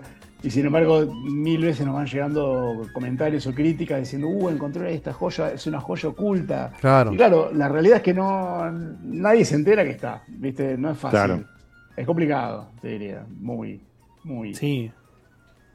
Sí. Y el- y el juego- bueno, y, sí. y hablando, perdón, y, y Sí. siendo esta parte de esta complicación todo, ¿cómo fue esta cuestión de llegar a Blowfish? ¿Cómo es la relación con Blowfish, etcétera? Eh, y nosotros empezamos con Blowfish con Nine Witch y cuando lo teníamos ahí, no sé, que tendríamos 5 o 6 pantallas hechas. Eh, Y una demo bueno. muy básica. Sí, mandamos, lo que hicimos fue mandamos un batallón de mails con la demo para todos lados. Claro. Porque el, el tema de los publishers es difícil, porque tenés que caerle en el momento justo, con el juego justo. eh, porque ellos ya tienen una grilla armada, ¿viste? Y los juegos son entre un año y medio, dos de desarrollo. Entonces, ya cuando tiene uno de aventura, anotar otra aventura, por ahí ya no lo hacen. ¿no? Entonces tenés que. Y así con- empezamos con Blowfish. Eh, nos bancaron con, Nine Witches. Básicamente dispararon para todos lados y les cayó un sí de esta gente. Sí, eh, Blowfish lo conoce en realidad porque pues fue en ese momento, diga, ¿no? Sí, cuando- porque esa demo primigenia gana un concurso. Ah, había Eh, ganado el. Claro, en Francia. el- sí, ¿Cómo como era el? FES. El. Fest. Sí, no me acuerdo el nombre. Bueno, es, eh, que es un festival de, de- de cine, de terror y, y- y fantástico y tiene una categoría de, de De videojuegos. videojuegos. Exacto. Y gana, y gana Nine Witches, que era una demo, o sea, eh, eh, la, la centésima parte en, en- en- en duración y en calidad de lo que es el juego. Claro. Sin embargo, gana, gana el primer premio. Eh, y a través de eso llegamos a Blowfish. Este, Mirá qué bien, hecho, che. Qué bien. Y bueno, nada. Lo, lo que a nosotros nos pareció horrible terminó ganando y, conseguimos a Blowfish. A uno siempre le parece horrible su propia obra. ese es Sí, sí, sí, sí, sí. Eh, ¿Y qué onda Blowfish? O sea, le- le- con la libertad de. Le, le- Absoluta. le deja la, le suelta la correa, hagan lo que ustedes quieran. Menos, sí, menos no, poner esvásticas no nazis. problema. Bueno, No, no, aparte, eh, sí. No hay problema. Y bueno, ¿qué te- el, para que la gente que no sabe, no tiene idea, y qué sé yo, digamos, lo que te resuelve un publisher es un montón, ¿no? Porque, digamos, ustedes desarrollan el juego, qué sé yo, pero después, ¿cómo poner? Estamos hablando de un título que sale en Windows, que sale en Play 4, en Play 5, en Xbox One, en Series SX y en Nintendo Switch. Si ustedes, por su cuenta, tendrían que hacer algo de eso, yo creo que directamente hablando en criollo se pegan un tiro en las No, pelotas. no, ¿verdad? no, olvídate. Ponemos una, ordenería. No, quedas en el camino. De hecho, creo que Nintendo no te publica sin, sin publisher. Bueno, así que agarrar a un, a un publisher que tenga esta, esta capacidad, obviamente, eh, es espectacular y ellos resuelven toda esa parte. Por supuesto, no hace falta que nos digan nosotros, pero hay un arreglo de porcentajes y demás para que ellos se encarguen de todo eso y ustedes se queden tranquilos de que el juego sale en todos lados, ¿no? Pero bueno, además de la ventaja esa, que la ventaja, tía, más que ventaja es una necesidad, ¿no? De que exista un publisher para Claro. resolver todo esto. Pregunto, la parte de eh, que, que preguntaron en el chat y yo la respondí burdamente, por ahí con razón o no, ustedes nos dicen, de hacer los doblajes y eso, ¿ustedes se involucraron? ¿Lo, res- lo resolvió Blaufish subcontratando una empresa que hace los doblajes y lo que ellos doblaron vaya y pase sin interconsultas? ¿O cómo, cómo se manejó un Ah, poquito la parte de lo- localización de Claro, traducción? Sí. La localización. No, no, sí, eso. A ver, con Nine Witches eh, se tercerizó. Después con, con Blood, como Blowfish lo compraron unos chinos de los, Animoca, los de Animoca Brands, creo que es China la empresa. Eh, ya ahí como que los absorbió una empresa muy grande y tienen ya como su. Tienen una de las empresas que tienen de localización, así que ellos Claro. ya encararon por ese lado. De hecho, Bien. la, todos, casi todo lo que tradujeron Nine Witches son los que tradu- tradujeron Thimbleweed Park. Es la Mirá. misma, son los mismos traductores. Ah, mira. Sí, sí. Sí. O sea, eh, eh, eso en su momento había sido un laburo que ustedes coordinaron con Blowfish para Nine Witches entre ustedes, ustedes así lo, lo hablaron entre ustedes y dijeron, bueno, va a ser esta empresa, qué sé yo, o también No, igual lo- para, tra- para la traducción les recomendamos, miren, eh, háganlo con esta empresa. Ah, ok, ahí está. con aventuras gráficas. Ahí sabíamos que habían trabajado con Thimbleweed Park, entonces sabían eh, en dónde se movían. Claro, y lo hicieron con ellos. Ya para hablar, no porque pasó todo esto de la, de la venta y la compra y la absorción, entonces ya tenían su propio su propia su, empresa propia- localizada. su propia empresa para hacerlo, ok, ok. Interesante, interesante. Y En, lo- ahí, en bueno, lo que sí nos involucramos mucho fue en la, en la traducción del inglés, que era como después Claro. el- el- la base para las demás. Porque ahí sí. Porque que- entendés lo que quiere decir. Exacto, entonces ahí sí, eh, sobre la traducción lo íbamos corrigiendo línea a línea para darle el sentido en el caso de Claro, te asegura que no se pierda nada en, en la traducción. ellos, ellos le- les, de- les devolvían a ustedes script doblados, tradu- script traducidos, y ustedes dicen, no, acá esta palabra me- no me gusta, la cambiamos por esta, esta por esta, y había ahí un ida y vuelta. eh, Sí, y a veces hay muchos temas de contexto, ¿viste? Porque como traducen es solo texto y no ven las cosas, eh, entonces con el inglés por ahí tenés un, ahora no me acuerdo casos, pero no sabés si es he, si es she lo que están hablando y a veces quedan mal las traducciones Sí. también, pero porque ellos no tienen contexto de... ¿Qué es lo que pasa cuando vemos una, una película doblada, eh, subtitulada en castellano y muchas veces traducen un texto sin saber qué es lo que está pasando y traducen literal? Eh, Claro. antes antes Sí, de hacer claro. mi, mi última pregunta, acá, no sé si están viendo el chat ustedes, pero acá Masita XN les, le está pidiendo un contacto a ustedes porque quiere hacerle una reseña y difusión al juego, así que bueno, búsquenla o búsquenlo. Eh, el ¿Cómo los contactan, chicos, para, para este caso? ¿Cuál es el mejor medio de contactos? Eh, con- eh, contact arroba indisruption.com. Ahí está, Masita. Perfecto. Escribirles ahí. Y mi pregunta. Contact, en inglés, sí, contact, Contact. arroba indisruption.com. Siento que co- compartimos una edad bastante similar y un gusto muy eh, parecido. Eh, a los tres. Igual a Dan creo que ya lo conocemos, pero no sé si le preguntamos a. ¿Cuál es eh, la aventura gráfica que más les gustó o más los influyó para, de, para de- hacer lo que hacen? O sea, su aventura gráfica preferida. Y nosotros jugamos mucho el Dedos de Tentacle, el Manic Mansion, el Zack McCracken. Todos juegos nuevos. Sí, de, de Dig. Venimos de ahí. Sí, sí. Venimos obvio. de ahí. Somos todo el palo. Zack McCracken, ¿buen juego o nos gusta por, por nostalgia? No, no, a mí me gustó. Aparte, lo que pasa es que en esa época salió una aventura gráfica y. Yo lo disfruté. Tres aventuras gráficas. Cuatro. Le pegabas, la manoteabas Sí. así, al aire. Claro. Sí, sí. No, Ahora hay cosas. Aparte, yo, recuerdo. Yo recuerdo. Yo recuerdo ir a, la- a las, a las eh, casas donde se compraban los juegos. ¿Qué aventuras gráficas tenés? Pasame las aventuras. Y así es como caí en el Broken Sword, así es como caí en cualquier cagada que, que- que te era con un cursor hacer clic. Y me No, jugué y- cualquier y- cantidad. Y en esa época era una locura jugarlas también porque vos te trababas y andá a resolverlo. ¿Contra qué lo contrastabas? Yo me acuerdo con Diego, nos llamábamos por teléfono. Sí, bueno. Probaste tal cosa y estábamos hablando por teléfono, probá esto, a ver si sale. O nos veíamos. Bueno. Yo tenía un Yo solo lo- amigo en, en- en esa época en el colegio que, que jugábamos eh, este tipo de juegos.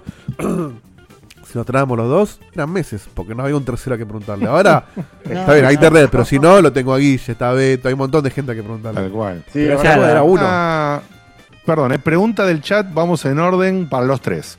Primero para Pablo, después para Dan, después para Diego, que es justo el orden que yo tengo acá. Preguntan en el chat si jugaron Return of Funky Islands y más allá de esa pregunta o no, ¿cuál es la última aventura gráfica más nueva, que digamos, la aventura gráfica más nueva que jugaron eh, últimamente? Pablo primero. No, ahí te diría que esa. Return of Monkey Island, sí. Sí, sí, sí. lo- y, y- y las nuestras. ¿Qué, qué sensación? ¿Y gustó, gustó o no gustó, Pablo? Yo creo que de los tres, acá me parece que, me gustó un poco más. Eh, acá vas a tener dos, dos duros detractores. Mira. Este, Muy bien, muy bien. eh, ya- Me ya- imaginé. Ya lo vas a escuchar, ya lo vas a escuchar. Bueno, comente, comente Dan si jugó Return of Monkey obviamente la respuesta es sí. Y después, además de Return of Monkey ¿cuál fue una de las últimas aventuras gráficas en cuanto a, a más nuevas en el tiempo ha jugado? Y mira, sí, a mí me, me Return me gustó. Tengo críticas, qué sé yo, pero bueno, sí, me parece que es una secuela digna, ¿no? Me gustó. Yo tuve un problema muy grande con la cuestión visual. No Ah. me gustó para nada. Ahí está Pero la grieta. bueno, reconozco que por momentos sí estaba bueno, pero no, no me terminaba mucho de convencer eso. Eh, pero no está mal. ¿Qué sé yo? Está bien. Yo no. No es fácil hacer una, una aventura gráfica que esté buena. No es fácil lle- llevar a, a cuestas la cruz de, de la saga, ¿no? La vara estaba muy alta. Imposible, te diría, sí, sí. Pero está bien, la verdad que está bien. Y después, otra aventura gráfica que hayas jugado últimamente. ¿Hacía aventura gráfica? No, no últimamente, sino la aventura gráfica más recientemente creada. Que bueno, Black Circus Descent into Madness. Sí. Está sa- salió ahora. horas Park. Ah, Timberwolf Park, ahí está. Juega. Timberwolf también, no hace mucho lo estuve probando de vuelta. Había agarrado un Deponia porque tenía ganas de acordarme cómo era. Lucy Dreaming lo, lo jugaron. Eso lo recomendamos mucho, Banquise. Lucy Dreaming se llama. Lucy como el nombre, Dreaming. Ah, no, no, no, Si no lo tienen en el radar, vayan ya a jugarlo, les va a encantar. ¿Por qué será que me suena tanto? Bien, bien. Es bastante nuevo.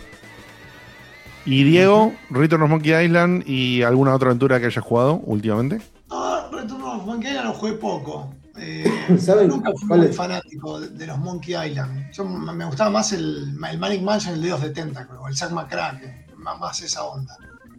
Eh, no, la última aventura gráfica que jugué, esto es como en Casa Herrero, Cuchillo a Palo, ¿viste? Jugué el Thimbleweed Park. Pero después me gusta Claro. jugar shooters, para jugar juego, juego de acción. Si no, viste que. Bueno, no, no, pará, pará. Tiene, tiene mucho que ver a veces. En un momento, cuando vos te pones en modo creador de algo, lo que sea, ¿eh? Eh, Muchas veces puede ser que abandones eso mismo, el, el palo que vos mismo participás, digamos. Suele pasar, suele pasar que uno a veces dice, bueno, estoy pensando todo el día en aventuras gráficas, estoy pensando todo el día en esto. Es Cristian Eh, bueno, Castro quiero- que hizo quiero- Heavy Metal ahora cuando ya está grande. Bueno, Cristian Castro y, y, y- ¿Cómo se llama el otro? El, el que ahora está en, en Got Talent, el. Ah, no sé, el pelado de Eh, Abel Pinto. Abel Pinto. O sea, Abel Pinto es el fanático de heavy metal. Y decís, ¿pero ¿cómo puede ser? Claro, y vos, vos fíjate que ahora Cristian Castro estuvo de gira acá con su banda de, de, de- de hard rock y, y sale con el nombre de la banda, ¿no? Como Cristian Castro y sus amigos. No, claro. Y lo está haciendo ahora porque, claro, ya levantó todo haciendo la música que hacía y dijo, ahora voy a hacer lo que yo quiero. Realmente. Ah, Muy ¿sabes bien, que bien. jugué Pentiment? Que cabe dentro. O ese lo tengo que jugar todavía. Oh, qué juegazo Pentiment, Dios mío. Está, está bueno. Está, está bien, está Muy bien, muy bien. Bueno, eh, vamos a hacer una cosa. Una pregunta que tengo para Dan y después, chicos, lo que quieres, qui- quieran decir o- Claro, o, tema si- libre. si no- Para si ir no estamos- cerrando, claro. Sí, para ir cerrando. Dan, ¿cómo fue tu experiencia? Acá te quemo, ¿no? Porque si no fue tan buena. Pero si estás acá, por lo menos fue mínimamente decente. tu experiencia traba- trabajando con los chicos en todo este ida y vuelta, eh, de, de tus ideas, de la idea de escribir la novela, de, de- de llenar los diálogos con los dos asteriscos, etcétera. Si armás etcétera. quilombo a nosotros nos sirve, ¿eh? Se queda tranquilo. Ahora te dice, no me quemé, no me quemé. No me quemé. haciendo- No me llamé, no me llamé para esto. No, haciendo honor al, al título del juego, digamos, ¿no? Fue como volverse loco, digamos. no, no, fue, fue buenísimo, ¿no? Fue buenísimo porque ellos tienen una forma muy orgánica de laburar, muy, muy van intuitivamente probando qué funciona, qué no, ¿no? Pero yo no, no sé si lo dijeron o, o me lo comí. ¿Cómo es que llega, cómo es que se conocieron? Porque ellos dos están de- en el colegio. Pero ¿cómo llegaron a, a Dan? Ah, sí, bueno, es verdad. ¿Cómo, cómo conectaron con Dan? ¿Por qué?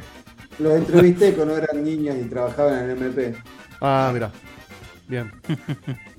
Pero una vez que pero una vez que vos los entrevistaste en ese momento, cuando estaban en MP y los conociste, ¿quedó un contacto? y es, o, o hubo, digo, nunca más se hablaron y de repente los chicos dijeron, vamos a llamar a Dan? No.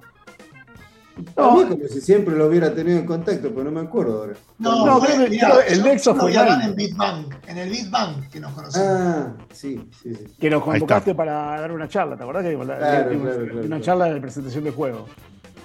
Muy bien. Ahí hubo como un recontacto, ¿no? Y, y después a ustedes, chicos, a ustedes de la nada dijeron, vamos a llamar a este pibe, a este tipo, a este hombre, a este señor. Con pibe. Y a, po- A esto, a- a este a- viejo meado. a este Claro, sujeto, a este sujeto. viejo está de más, ¿eh? Del viejo está de más. No, yo, Eh, mirá, sí. te digo cómo fue. eh, estábamos con, nosotros estábamos con el tema este de Black Circus laburando y yo, antes de empezar con Black Circus, me hice uno de los cursos de Dan. De Ah, mirá. narrativa. Ah, lo sé. Ah, estás, con- estás confesando. Está muy bien. Claro, dijiste tipo sabe del tema de, de narración. Y dijiste, el curso me gustó, pero no me alcanzó para que lo escriba yo. No me da la vida, no me da el tiempo. Vamos a decirle a Dan, ya que da los cursos, Claro. que escriba. Está bien. No, y ahí empezamos a tirar la, la línea. Y yo, bueno, surgió la idea de la novela y dijimos, bueno, vamos a decirle a Dan. ¿Tienen en- Bien, en bien. vista algún proyecto futuro? O sea, los tres juntos o, o en o Pará, option pará, que? Pará que, pará Sí, que recién cuatro salió. horas, hace No, cuatro días no, dije, Black no, no Sea. dije háganlo ahora. Pero si tienen en mente y no, sí, ahora quiero hacer un juego de fútbol, poner, no sé, cualquier cosa. Así está la prensa, viejo. De rugby. Estamos, estamos, estamos trabajando en algo, sí. Ya estamos en algo. Bueno, Ya, bueno, ¿viste? muy bien, ¿Viste? muy bien. Excelente, excelente. Por Bueno, supuesto que bueno, sin Dan, ¿no? Lo sacamos. ¿no? Por supuesto, ya fue Debut y suficiente. despedida. Basta- bueno, cuando tengan algo, saben que lo No. pueden venir a mostrar acá cuando quieran. Las puertas abiertas. Obvio, Bien. obvio. Bien, chicos, ¿alguna cosa más que ustedes quieran contar? Además de recordarle a toda la gente que puede comprar el juego en la plataforma que disfrute. Si tenés Xbox, puedes comprarlo, tenés Play, puedes comprarlo.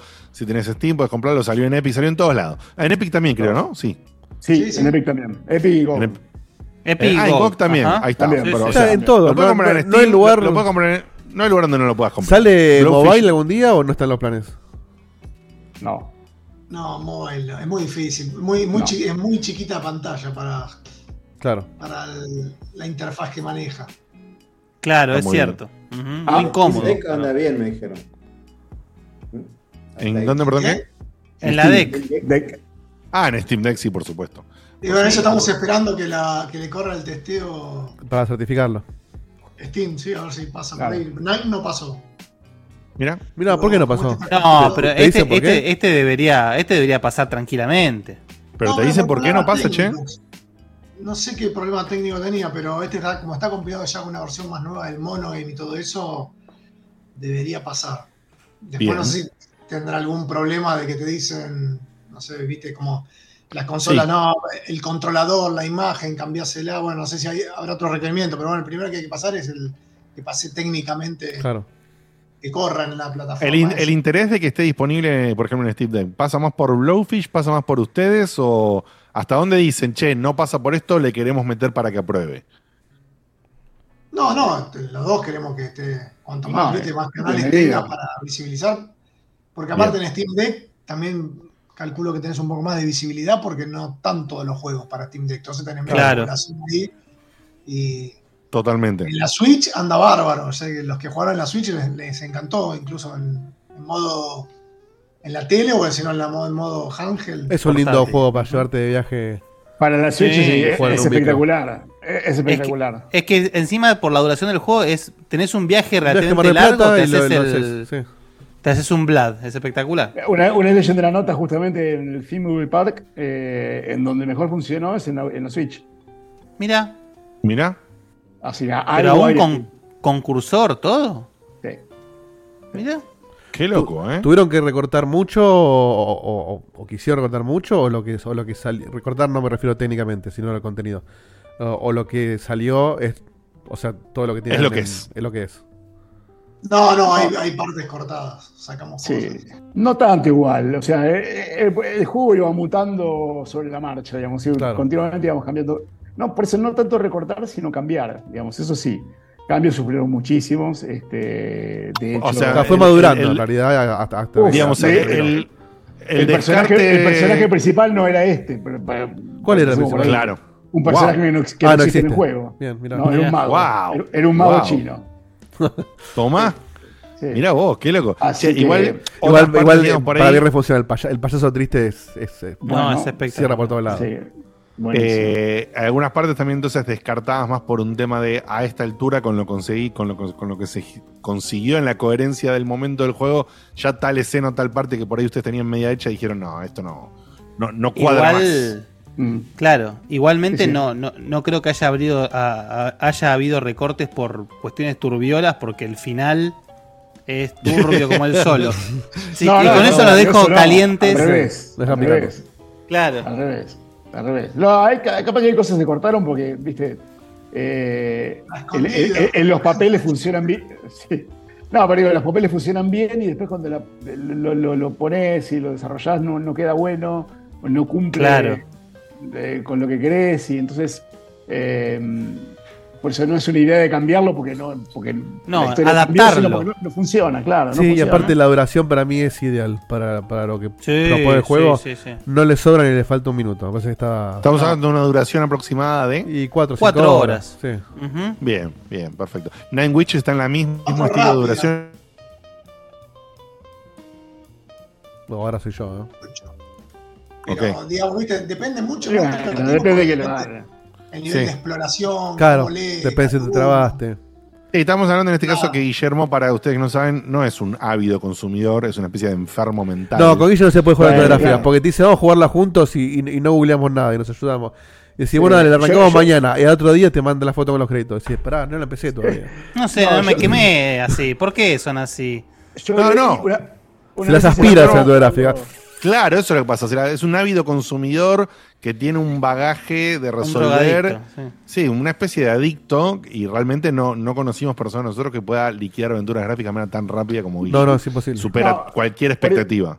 Como ejemplo, yo una vez lo, lo probé cerca del final de, de- de estar terminándolo y dije, lo voy a jugar, sea, salvando la distancia porque no puedo evitar conocerlo, digamos, pero como si fuese alguien que no lo conoce para nada y que no es bueno jugando, más allá que soy Claro, haciendo el jugando. camino natural que haría una persona. Entonces, exacto, yo te digo, sé que te voy para allá, me iba para el lado opuesto, miraba todo, revisaba todo, y así me tomó, me acuerdo, como unas nueve horas me había tomado. Ah, bien. Epa, Mirá. mirá.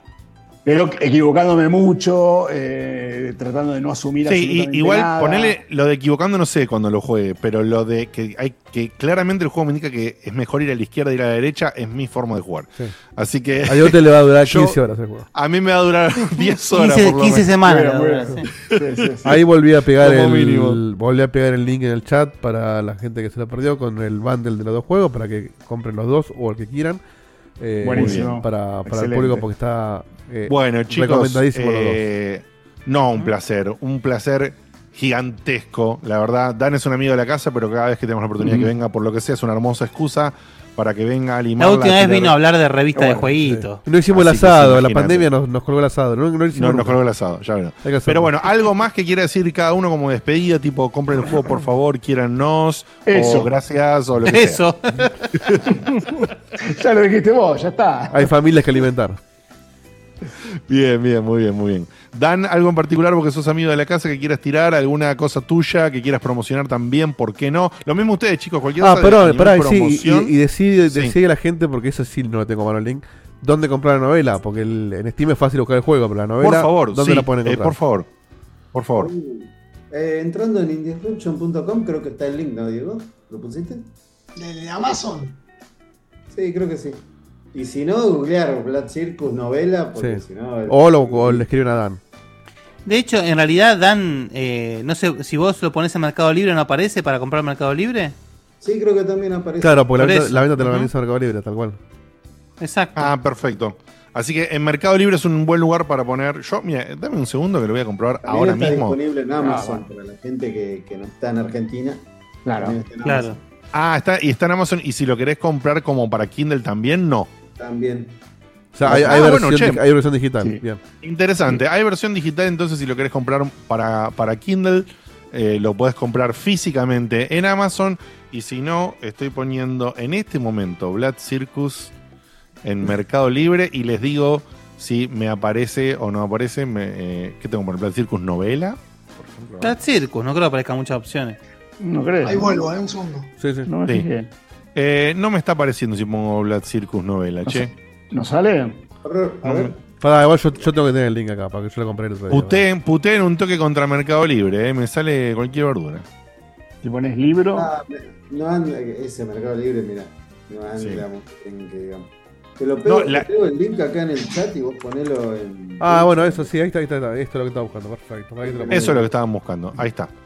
Che, Perfecto. una cosita Es verdad, es que verdad. eh, les va a interesar. Sí. Tenemos para sortear una cosa que la hicimos hace Oh, un loco. año. Eh, Uy, es a ver. verdad. Es La verdad. vamos a- no, no la vamos a sortear ahora, la vamos a sortear ahora en uno, un poco más adelante, pero es única y una sola. No, no. Es verdad. Sí, sí, a ver. Oh, boludo, qué lindo que está eso. ¿Quién lo hizo? Oh, ¿y eso? No, pero no alcanza. eh, Es la llave de la mansión. No. ¿Eso en qué está hecho? ¿Quién ¿Que está impreso en 3D? ¿Cómo lo hicieron? Un Es artista. un, un tipo que se dedica a hacer estas cosas. Acá Ah, o sea, es, es artesanal. Un hippie, un hippie de, Pla- de Plaza Francia. Me imaginé que no se lo bueno, encontraron sí. tirado en la calle. No, Pero, es, es un artista, es un artista muy Este grosso a que hace muñecos.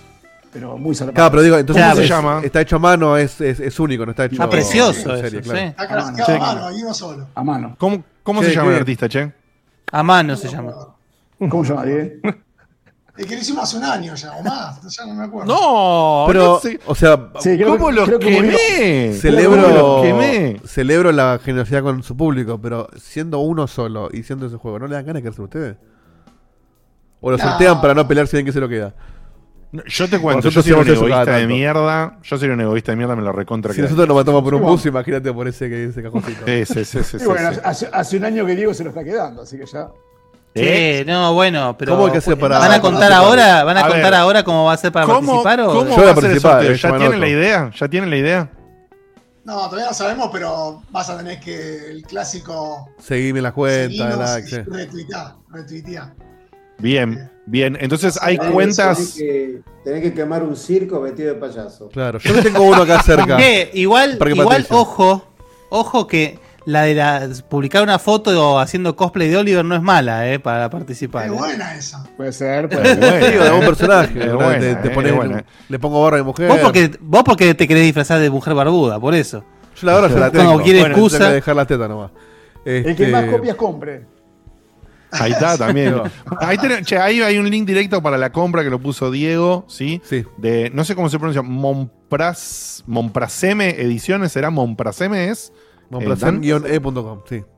Ahí bueno, está, ahí Monpraseme. está en el chat, clic y leo. Ah, Monprasem, perdón. Mo- Monprasem, Monprasem Ediciones. Ahí, ahí está el, el- el link para que puedas comprar la novela si estás interesado. Y acá me hago y si les puedo mandar un fanart de Oliver en lugar de eso, jajaja, ¿por qué no? ¿Por qué no también? Fanart puede ser, ¿eh? Puede Eh, ser, puede ser. Eh, me gusta. Foto, está buena también, eh. foto barra fanart me gusta, ¿eh? Foto barra bueno, fanart. Eh, chicos, esto cuando lo hagan probablemente sería entonces por redes. Entiendo que la red que utilizarían sería Instagram para hacer toda la movidilla esta. Y tengo que pensar, sí, Instagram o Twitter, vamos a ver. Claro. Una, una Bien. ¿Ya, Bueno, existen las cuen- ¿Ya existen las cuentas de Twitter y de Instagram de- eh, para esto? Existe la de De- Indisruption de claro. en Instagram, que es Bien. Indisruption. Perfecto. En Twitter también está Indisruption, está Blood Circus Game. Y Blood Circus Game. Bueno, así que ya saben, sigan entonces Indisruption en Instagram e Indisruption en Twitter y Blood Circus Game. Búsquenlos y síganlos. Sumemos, sumemos seguidores, por favor, a las cuentas de Indisruption y de Blood Circus de esta hermosísima eh, gente. Búsquenlos y síganlos. Yo lo voy a hacer ahora cuando terminemos. Eh, y, y ya tienen el link también. Entonces, de Monprasem Ediciones para comprar la novela si así están interesados. Y bueno, creo que nada más. ¿Algo más, chicos? No, estamos vendiendo shampoo. libre. Bien, per- perfecto. No sé por qué hay alguien ahí que no lo necesita, pero no importa, el resto puede. está muy bien, está muy bien. Bueno, chicos, les mandamos primero, nosotros después nos despedimos con la gente, los despedimos primero a ustedes. Pablo, muchísimas gracias por venir. Bueno, no, Diego, un placer, muchísimas gracias por venir. Gracias. Dan, muchísimas gracias por venir. ¿La pasaron bien? Sí, muy bueno, muy bueno, muy bueno. Muchas gracias. Gracias, Dan, muchachos. Dan, a vos no te pregunto Chicos. si la pasaste bien porque asumo que sí y si vas a decir Sí, que no, sí, por no te ahora- invitamos por ahora más, volvé así que siempre. No, y si dice que no, lo sacamos así. Lo Lo, sacamos a la mierda. Claro. Sí, me habían dicho que era miembro honorario o algo cuando entré, así que espero que sostengan. ¿eh? Totalmente. Bueno, ahora sí, los, de- los dejamos ir, chicos. Muchísimas gracias a, a los tres. Un beso enorme. Que les siga yendo muy bien con Night Witches y con Vlad. Y que por supuesto esto Que ojalá se- les permita proseguir con otro proyecto. Desde Que ya. se duchen, que se duchen en dólares. Sí, por favor, por favor. Y guárdenlos, guárdenlos que van a caer más. ¿eh? Ah, antes Qué consejo de viejo, de viejo borracho De viejo en, choto, sí. en Noche de Reyes, boludo. Es. ¿Qué decías, Pablo? No, guárdalo, guárdalo, querido. No, no, antes o después de mi ley, lo de los dólares. Claro, claro, por eso, listo. No, no, no, no, no, dejamos los comentarios políticos aparte. No, no, no. Listo. Un beso enorme, Van a chicos. valer más Bueno, pena que gracias, peca. gracias de verdad, gracias de verdad, buenísimo. Muchas Gracias, gracias. gracias. Chicos, Gracias a ustedes. Gracias, amigos. Pero qué lindo, la puta madre. Qué bárbaro. Qué lindo la puta madre. Qué, Qué lindo placer, la puta madre. concha de la Qué lindo, qué lindo, qué bueno, qué bueno, che, qué bueno eh, toda la movida, qué lindo proyecto, Eh, qué lindo que lo que tanto, bueno, ustedes dos que fueron acá lo- lo- los que hablaron, eh, digo, Dieguito y, y Guille, eh, lo hayan disfrutado de, de tal forma. No, eh, sí, sí. al juego. Es- la verdad es que un gran, y- gran juego. Gran, gran y sea, y sea recomendado de, de- de esta manera. Así que la verdad, Sí, hermosísimo. yo no, o sea, no es que no esperaba nada porque no, no, no es el caso, pero cuando veía las publicaciones dije, ah, bueno, sí, un juego argentino, una aventura gráfica, sí, ah, está Dan, qué bueno, che, pero la verdad que, o sea, esperaba que me guste como me gusta cualquier cosa del género, pero me, me sorprendí muy para, muy para bien con... Claro, o sea, Che, yo tenía buena esto. expectativa, pero la superó completamente. Porque encima, Sí, este, sí. que eso está bueno porque Aparte- no hablamos mucho de nuestras Perdón. impresiones, porque aparte es Perdón, raro hablar Dieguito, de- va, eh, hago este comentario y te dejo. Aparte, la verdad, y esto sin menospreciar a absolutamente nadie, sin menospreciar a ningún estudio argentino, sin nada, eh, tenemos, digamos, hemos probado cosas, eh, hemos accedido muchas veces a las EVAs, hemos podido probar prototipos de juegos, juegos en sus inicios, y no siempre están como todo, tal excelentes. Y no siempre, y no quiere decir que no sean malos, hay productos intermedios, hay productos que llegan hasta un punto. eh, em, O que simplemente no es para vos, no, no te gusta. o no, o no es para vos, o no parece tanto, y cada tanto, la verdad, toparte con un juego que es bueno, y no solamente es bueno, sino es excelente en, en- en- en su intención, en lo que quiere hacer y en lo que hizo, es un placer, la verdad. Claro, a mí lo que- lo- hablando, hablando de juegos argentinos, por supuesto. Es lo, lo justamente lo que estaba diciendo es que. Eh, a mí el, el- el- Bueno, primero el género de terror. Saben que. Por más que ya no, no es un tema de miedo. Por parte de este juego no te da miedo. eh, pero el género de terror, por lo general, no es un género que a mí me atraiga. Y toda la, y, y a la temática del circo freak en la década del 30 es como que. No es, no, no es lo primero que. Vos me pones cualquier cosa, viajes por el tiempo y yo le, le voy a consumir porque es una verga. Me pones Claro. una cosa de circo que se prende fuego en la década del 30 y, y de terror y me tiene que gustar para meterme. Entonces yo entré como diciendo, bueno, a ver qué onda esto y, y me pasó lo mismo que dice Guille. Eh, narrativamente no lo podía soltar. Mecánicamente me pareció que está bien diseñado, es divertido.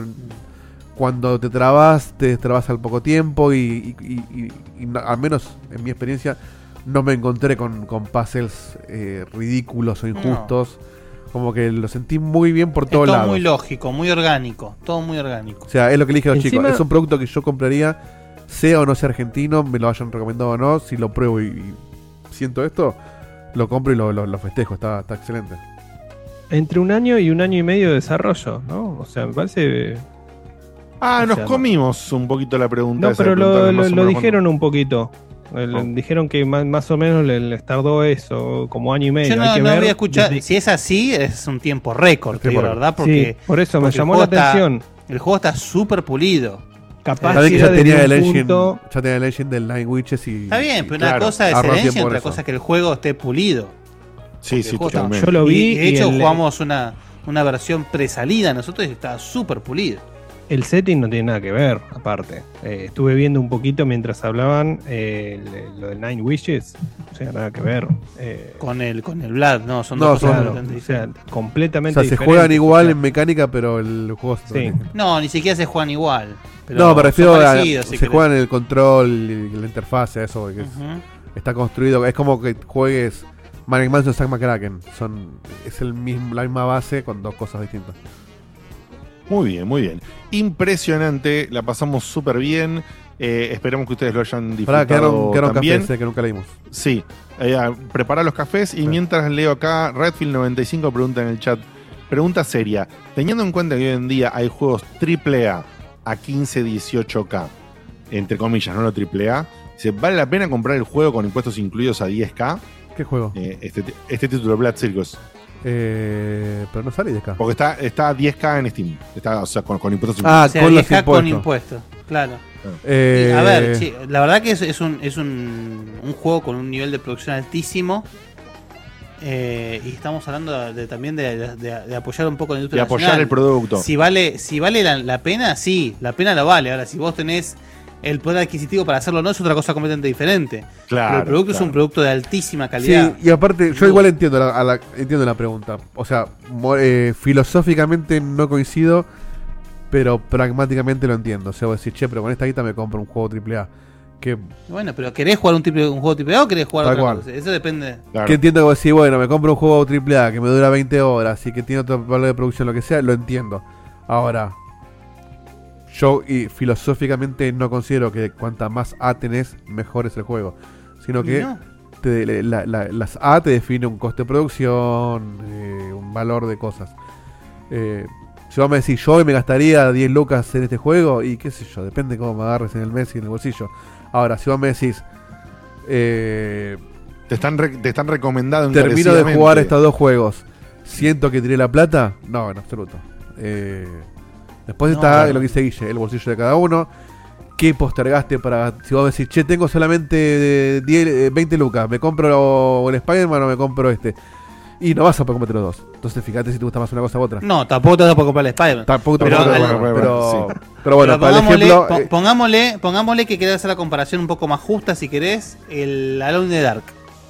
¿Qué hago? ¿Me preordeno un Alone in the Dark o, o me compro este juego hoy? Y depende de que tengas ganas de jugar, hermano. Claro.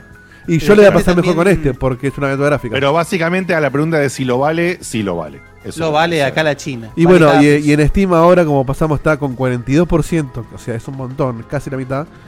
Está el bundle con los dos juegos, que te queda en 8000 y pico, o sea, Sí, el- con 16 impuestos lucas. 16 lucas.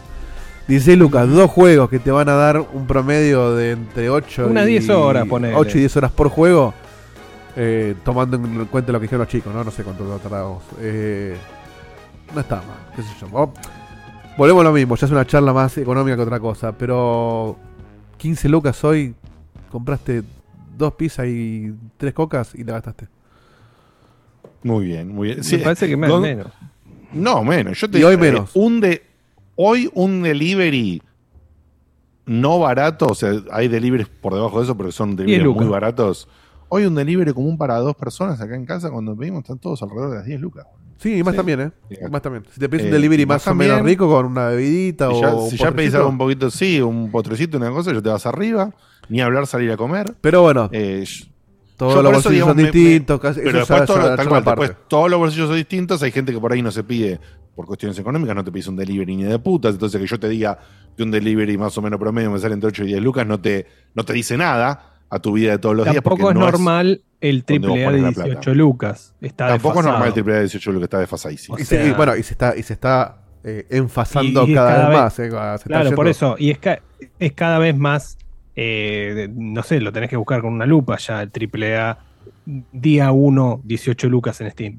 Sí, no sé si y- lo encontrás. Y la respuesta corta para lo que él, él pregunta textualmente vale la pena. Es lo que dice Seba. O sea, hoy hay una situación en la cual podés comprar triple A barato porque es una situación que se está acabando y, y es medio una anomalía.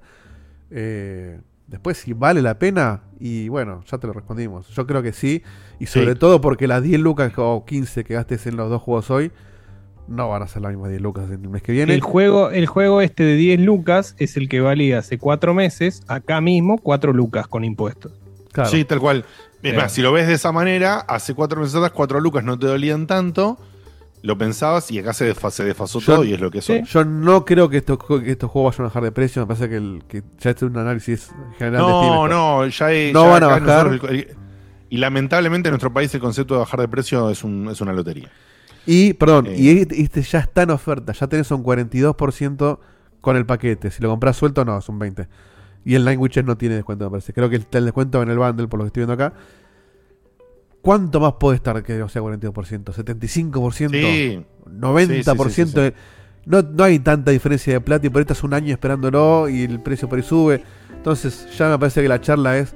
Tener te la plata, ajustan, te interesa. pagando más dentro de 8 meses. Y de última, perdón, esto aprovecho que los chicos no están porque por ahí queda feo si lo digo delante de ellos, pero es el- el- el- la realidad de la plataforma.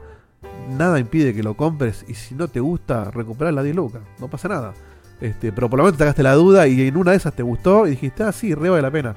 Entiendo si tu pregunta es, che, me lo voy a comprar en PlayStation. Y bueno, es más difícil responder en PlayStation. Y pero si lo vas a jugar en Steam, y probalo. Si la plata la tenés y de última no te gustó, lo refundiaste. Tenés dos horas para sacarte la duda. En dos horas te vas a dar cuenta si te gusta o no te gusta. Así es. Bien, eh, cafecitos, ¿querés leer, Guille, para retirarnos? Eh, léelo rápido que lé- léelo rápido, estamos a, a- Ah, leo yo entonces, bueno, leo yo. Listo. Si lo tenés a mano, léelo vos. sí, Para que te pongo Sí, sí, y sí, te digo cuál es el último. Dale, ya estoy scrolleando acá. Y. Tiki, tiki, tiki. Eh, Hace cinco horas, hace un día, eh, hace una semana. Chuchardo, creo que lo leímos. Dani Lanarca hace un día debe ser el más viejo, Diego. Sí, es verdad. Wilson Toku fue el último que leímos. Bien, perfecto. Dani Lanarca, amigo de la casa, compró cinco cafecitos ayer y puso, che, gracias por el saludo de cumple. Ah, mira, se ve que estuve escuchando ayer el programa y, y recibió el saludo. Yo nunca fui al Tano de Avellaneda, pero después de todo lo que contaron, cada vez que escucho la musiquita ya siento el olor de la molleja. Claro que sí, Muy claro que sí. Un beso grande, Dani querido. Cinco cafecitos nos dio, muchas gracias. Dice, el que no pudo ir a la juntada con Ron, dice, el que no pudo ir a la juntada con Ron compró 50 cafecitos. Eh, Este es Rorro. Así que muchísimas gracias. Dice, una vez salió una juntada con Ron y no pude ir porque no me dejaron. Dice, la última juntada con la bendición de Pomelo no pude ir por laburo. Pero la próxima no me la pierdo. ¿eh? Dice, bueno, eso- muchas gracias. Sí, es Rorro, ¿no? Es Rorro. Sí. Rorro siempre pone nombres distintos, pone estos cafés altos y lo de Pomelo es Yo, sí, yo estuve preguntando por Rorro, quería charlar con Rorro, pero bueno. Acá no sé si fue Castor o fue alguien que se enteró de esto, pero de- No, es Castor. Es Castor hablamos de eso el, el- el otro- día. Ah, sí, sí, sí, sí. Que, bueno, todavía que no lo vi. me- Creo que, Sí, para creo que es su forma de hacerte acordar. Por aparte sabe que No, te, no, vamos, yo- te vamos a ver la cara el lo- sábado. Lo sé, lo sé, lo sé, lo sé. Eh, pero nada, dice el libro que libro de que Castor le prestó a Diegote, sí, porque me prestó el cómic de mm, Watchmen. No, eh, de Watchmen. Está bien, que está Y 100 no- pesos hacerte acordar que se lo devuelvas. Desde ese momento no, no, no nos vimos y por una por otra cosa y creo que si alguna vez nos vimos justo no, no se lo llevé en ese momento, no sé qué ha pasado. Así que le tengo que devolver el libro, sí, Castor, no te preocupes. Está acá bien cuidadito y, y a salvo para devolvértelo. Eh, y urgente, dice, te compré un cafecito. Urgente, sí. Dice, ¿Cómo están muchachos? Diegote, Dieguito, Guille, Marco, Facu, Seba, sobre todo, eh, Él. sobre todo él, por, por Seba, ¿no? Dice, el fin del gaming sucedió. Compren muchachos jueguitos ahora porque antes de que todo se vaya al carajo, maldita series es. Así que bueno. Eh, bien, Porter Bridges compró 10 cafecitos. Hermoso. Qué gente Porter- de mierda. Porter Bridges. Dice, hola chicos, como el lunes posiblemente no haya más país, ¿quieren que vuelva por un programa para recordar los hijos? Son terribles, boludo. Debe estar en el cierre de campaña de Miley. No, no va a poder venir. Dice, los escucho en En diferido. el Movistar, gracias en el Movistar. en el- No, en el búnker, directo, ahí. Claro. Haciendo Claro, tragos. Pagano. Haciendo tragos Claro. en el búnker, eh. Sí, sí, haciendo puta. trago con Pagano. Eh, Los escucho en diferido, dice, gracias por ser una válvula de escape. Gracias, gracias por los 10 cafecitos, amigo amiga. Te digo que entre Eh, el porte de Bridge y el que no fue a la junta de Ron, yo en un momento transpiré y dije, no, no. No, no, no. Eh, Cacique. Sabés que com- sí.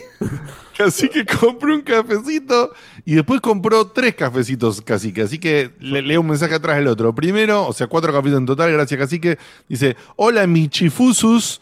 Eh, ¿Qué les puede decir? ¿Qué le pueden decir a un compatriota más 30 que ni con clona puede bajar la ansiedad que le generan los recuerdos del 2001 de cara al domingo? Los quiero. Y después dice, más miedo que jugar al Resident a los 8 años. Y Yo, sí, sí, bueno. yo en el 2001 tenía 21 años. entiendo por qué tan. O sea, yo, eh, esto es un comentario fuera de toda política. Peor que ahora podemos estar. No hay- creo que no hay. Yo forma, creo ¿no? que yo creo que en el 2001 estábamos peor. No mucho peor, pero estábamos peor. Recuerden que había gente que canjeaba No, no cosas. estábamos peor. Sí, había O sea- patacones, la gente tenía el club del canje. Seba, en el momento- en el- en el momento que bronca, decís boludo, 20 que- muertos en Plaza de Mayo, o sea, fue, Ah, fue peor. Sí, bueno, Eh, pero es peor. eh, eso fue el desencadenamiento. Pero es verdad, es verdad que lo- el- el- la, la- la curva tiende a eso. Pero yo lo que yo tenía 21 años, o sea, tenía una conciencia muy distinta a la que tengo ahora, porque de hecho no me sostenía de, de- de mi- de- por, por mí mismo. Pero incluso con el quilombo del 2001 y los cinco presidentes, y después salimos. Y, este- y Argentina siempre es así. Y en 10 años vamos a tener otra distinta. Y vos te vas y volvés en 20 años y está todo igual.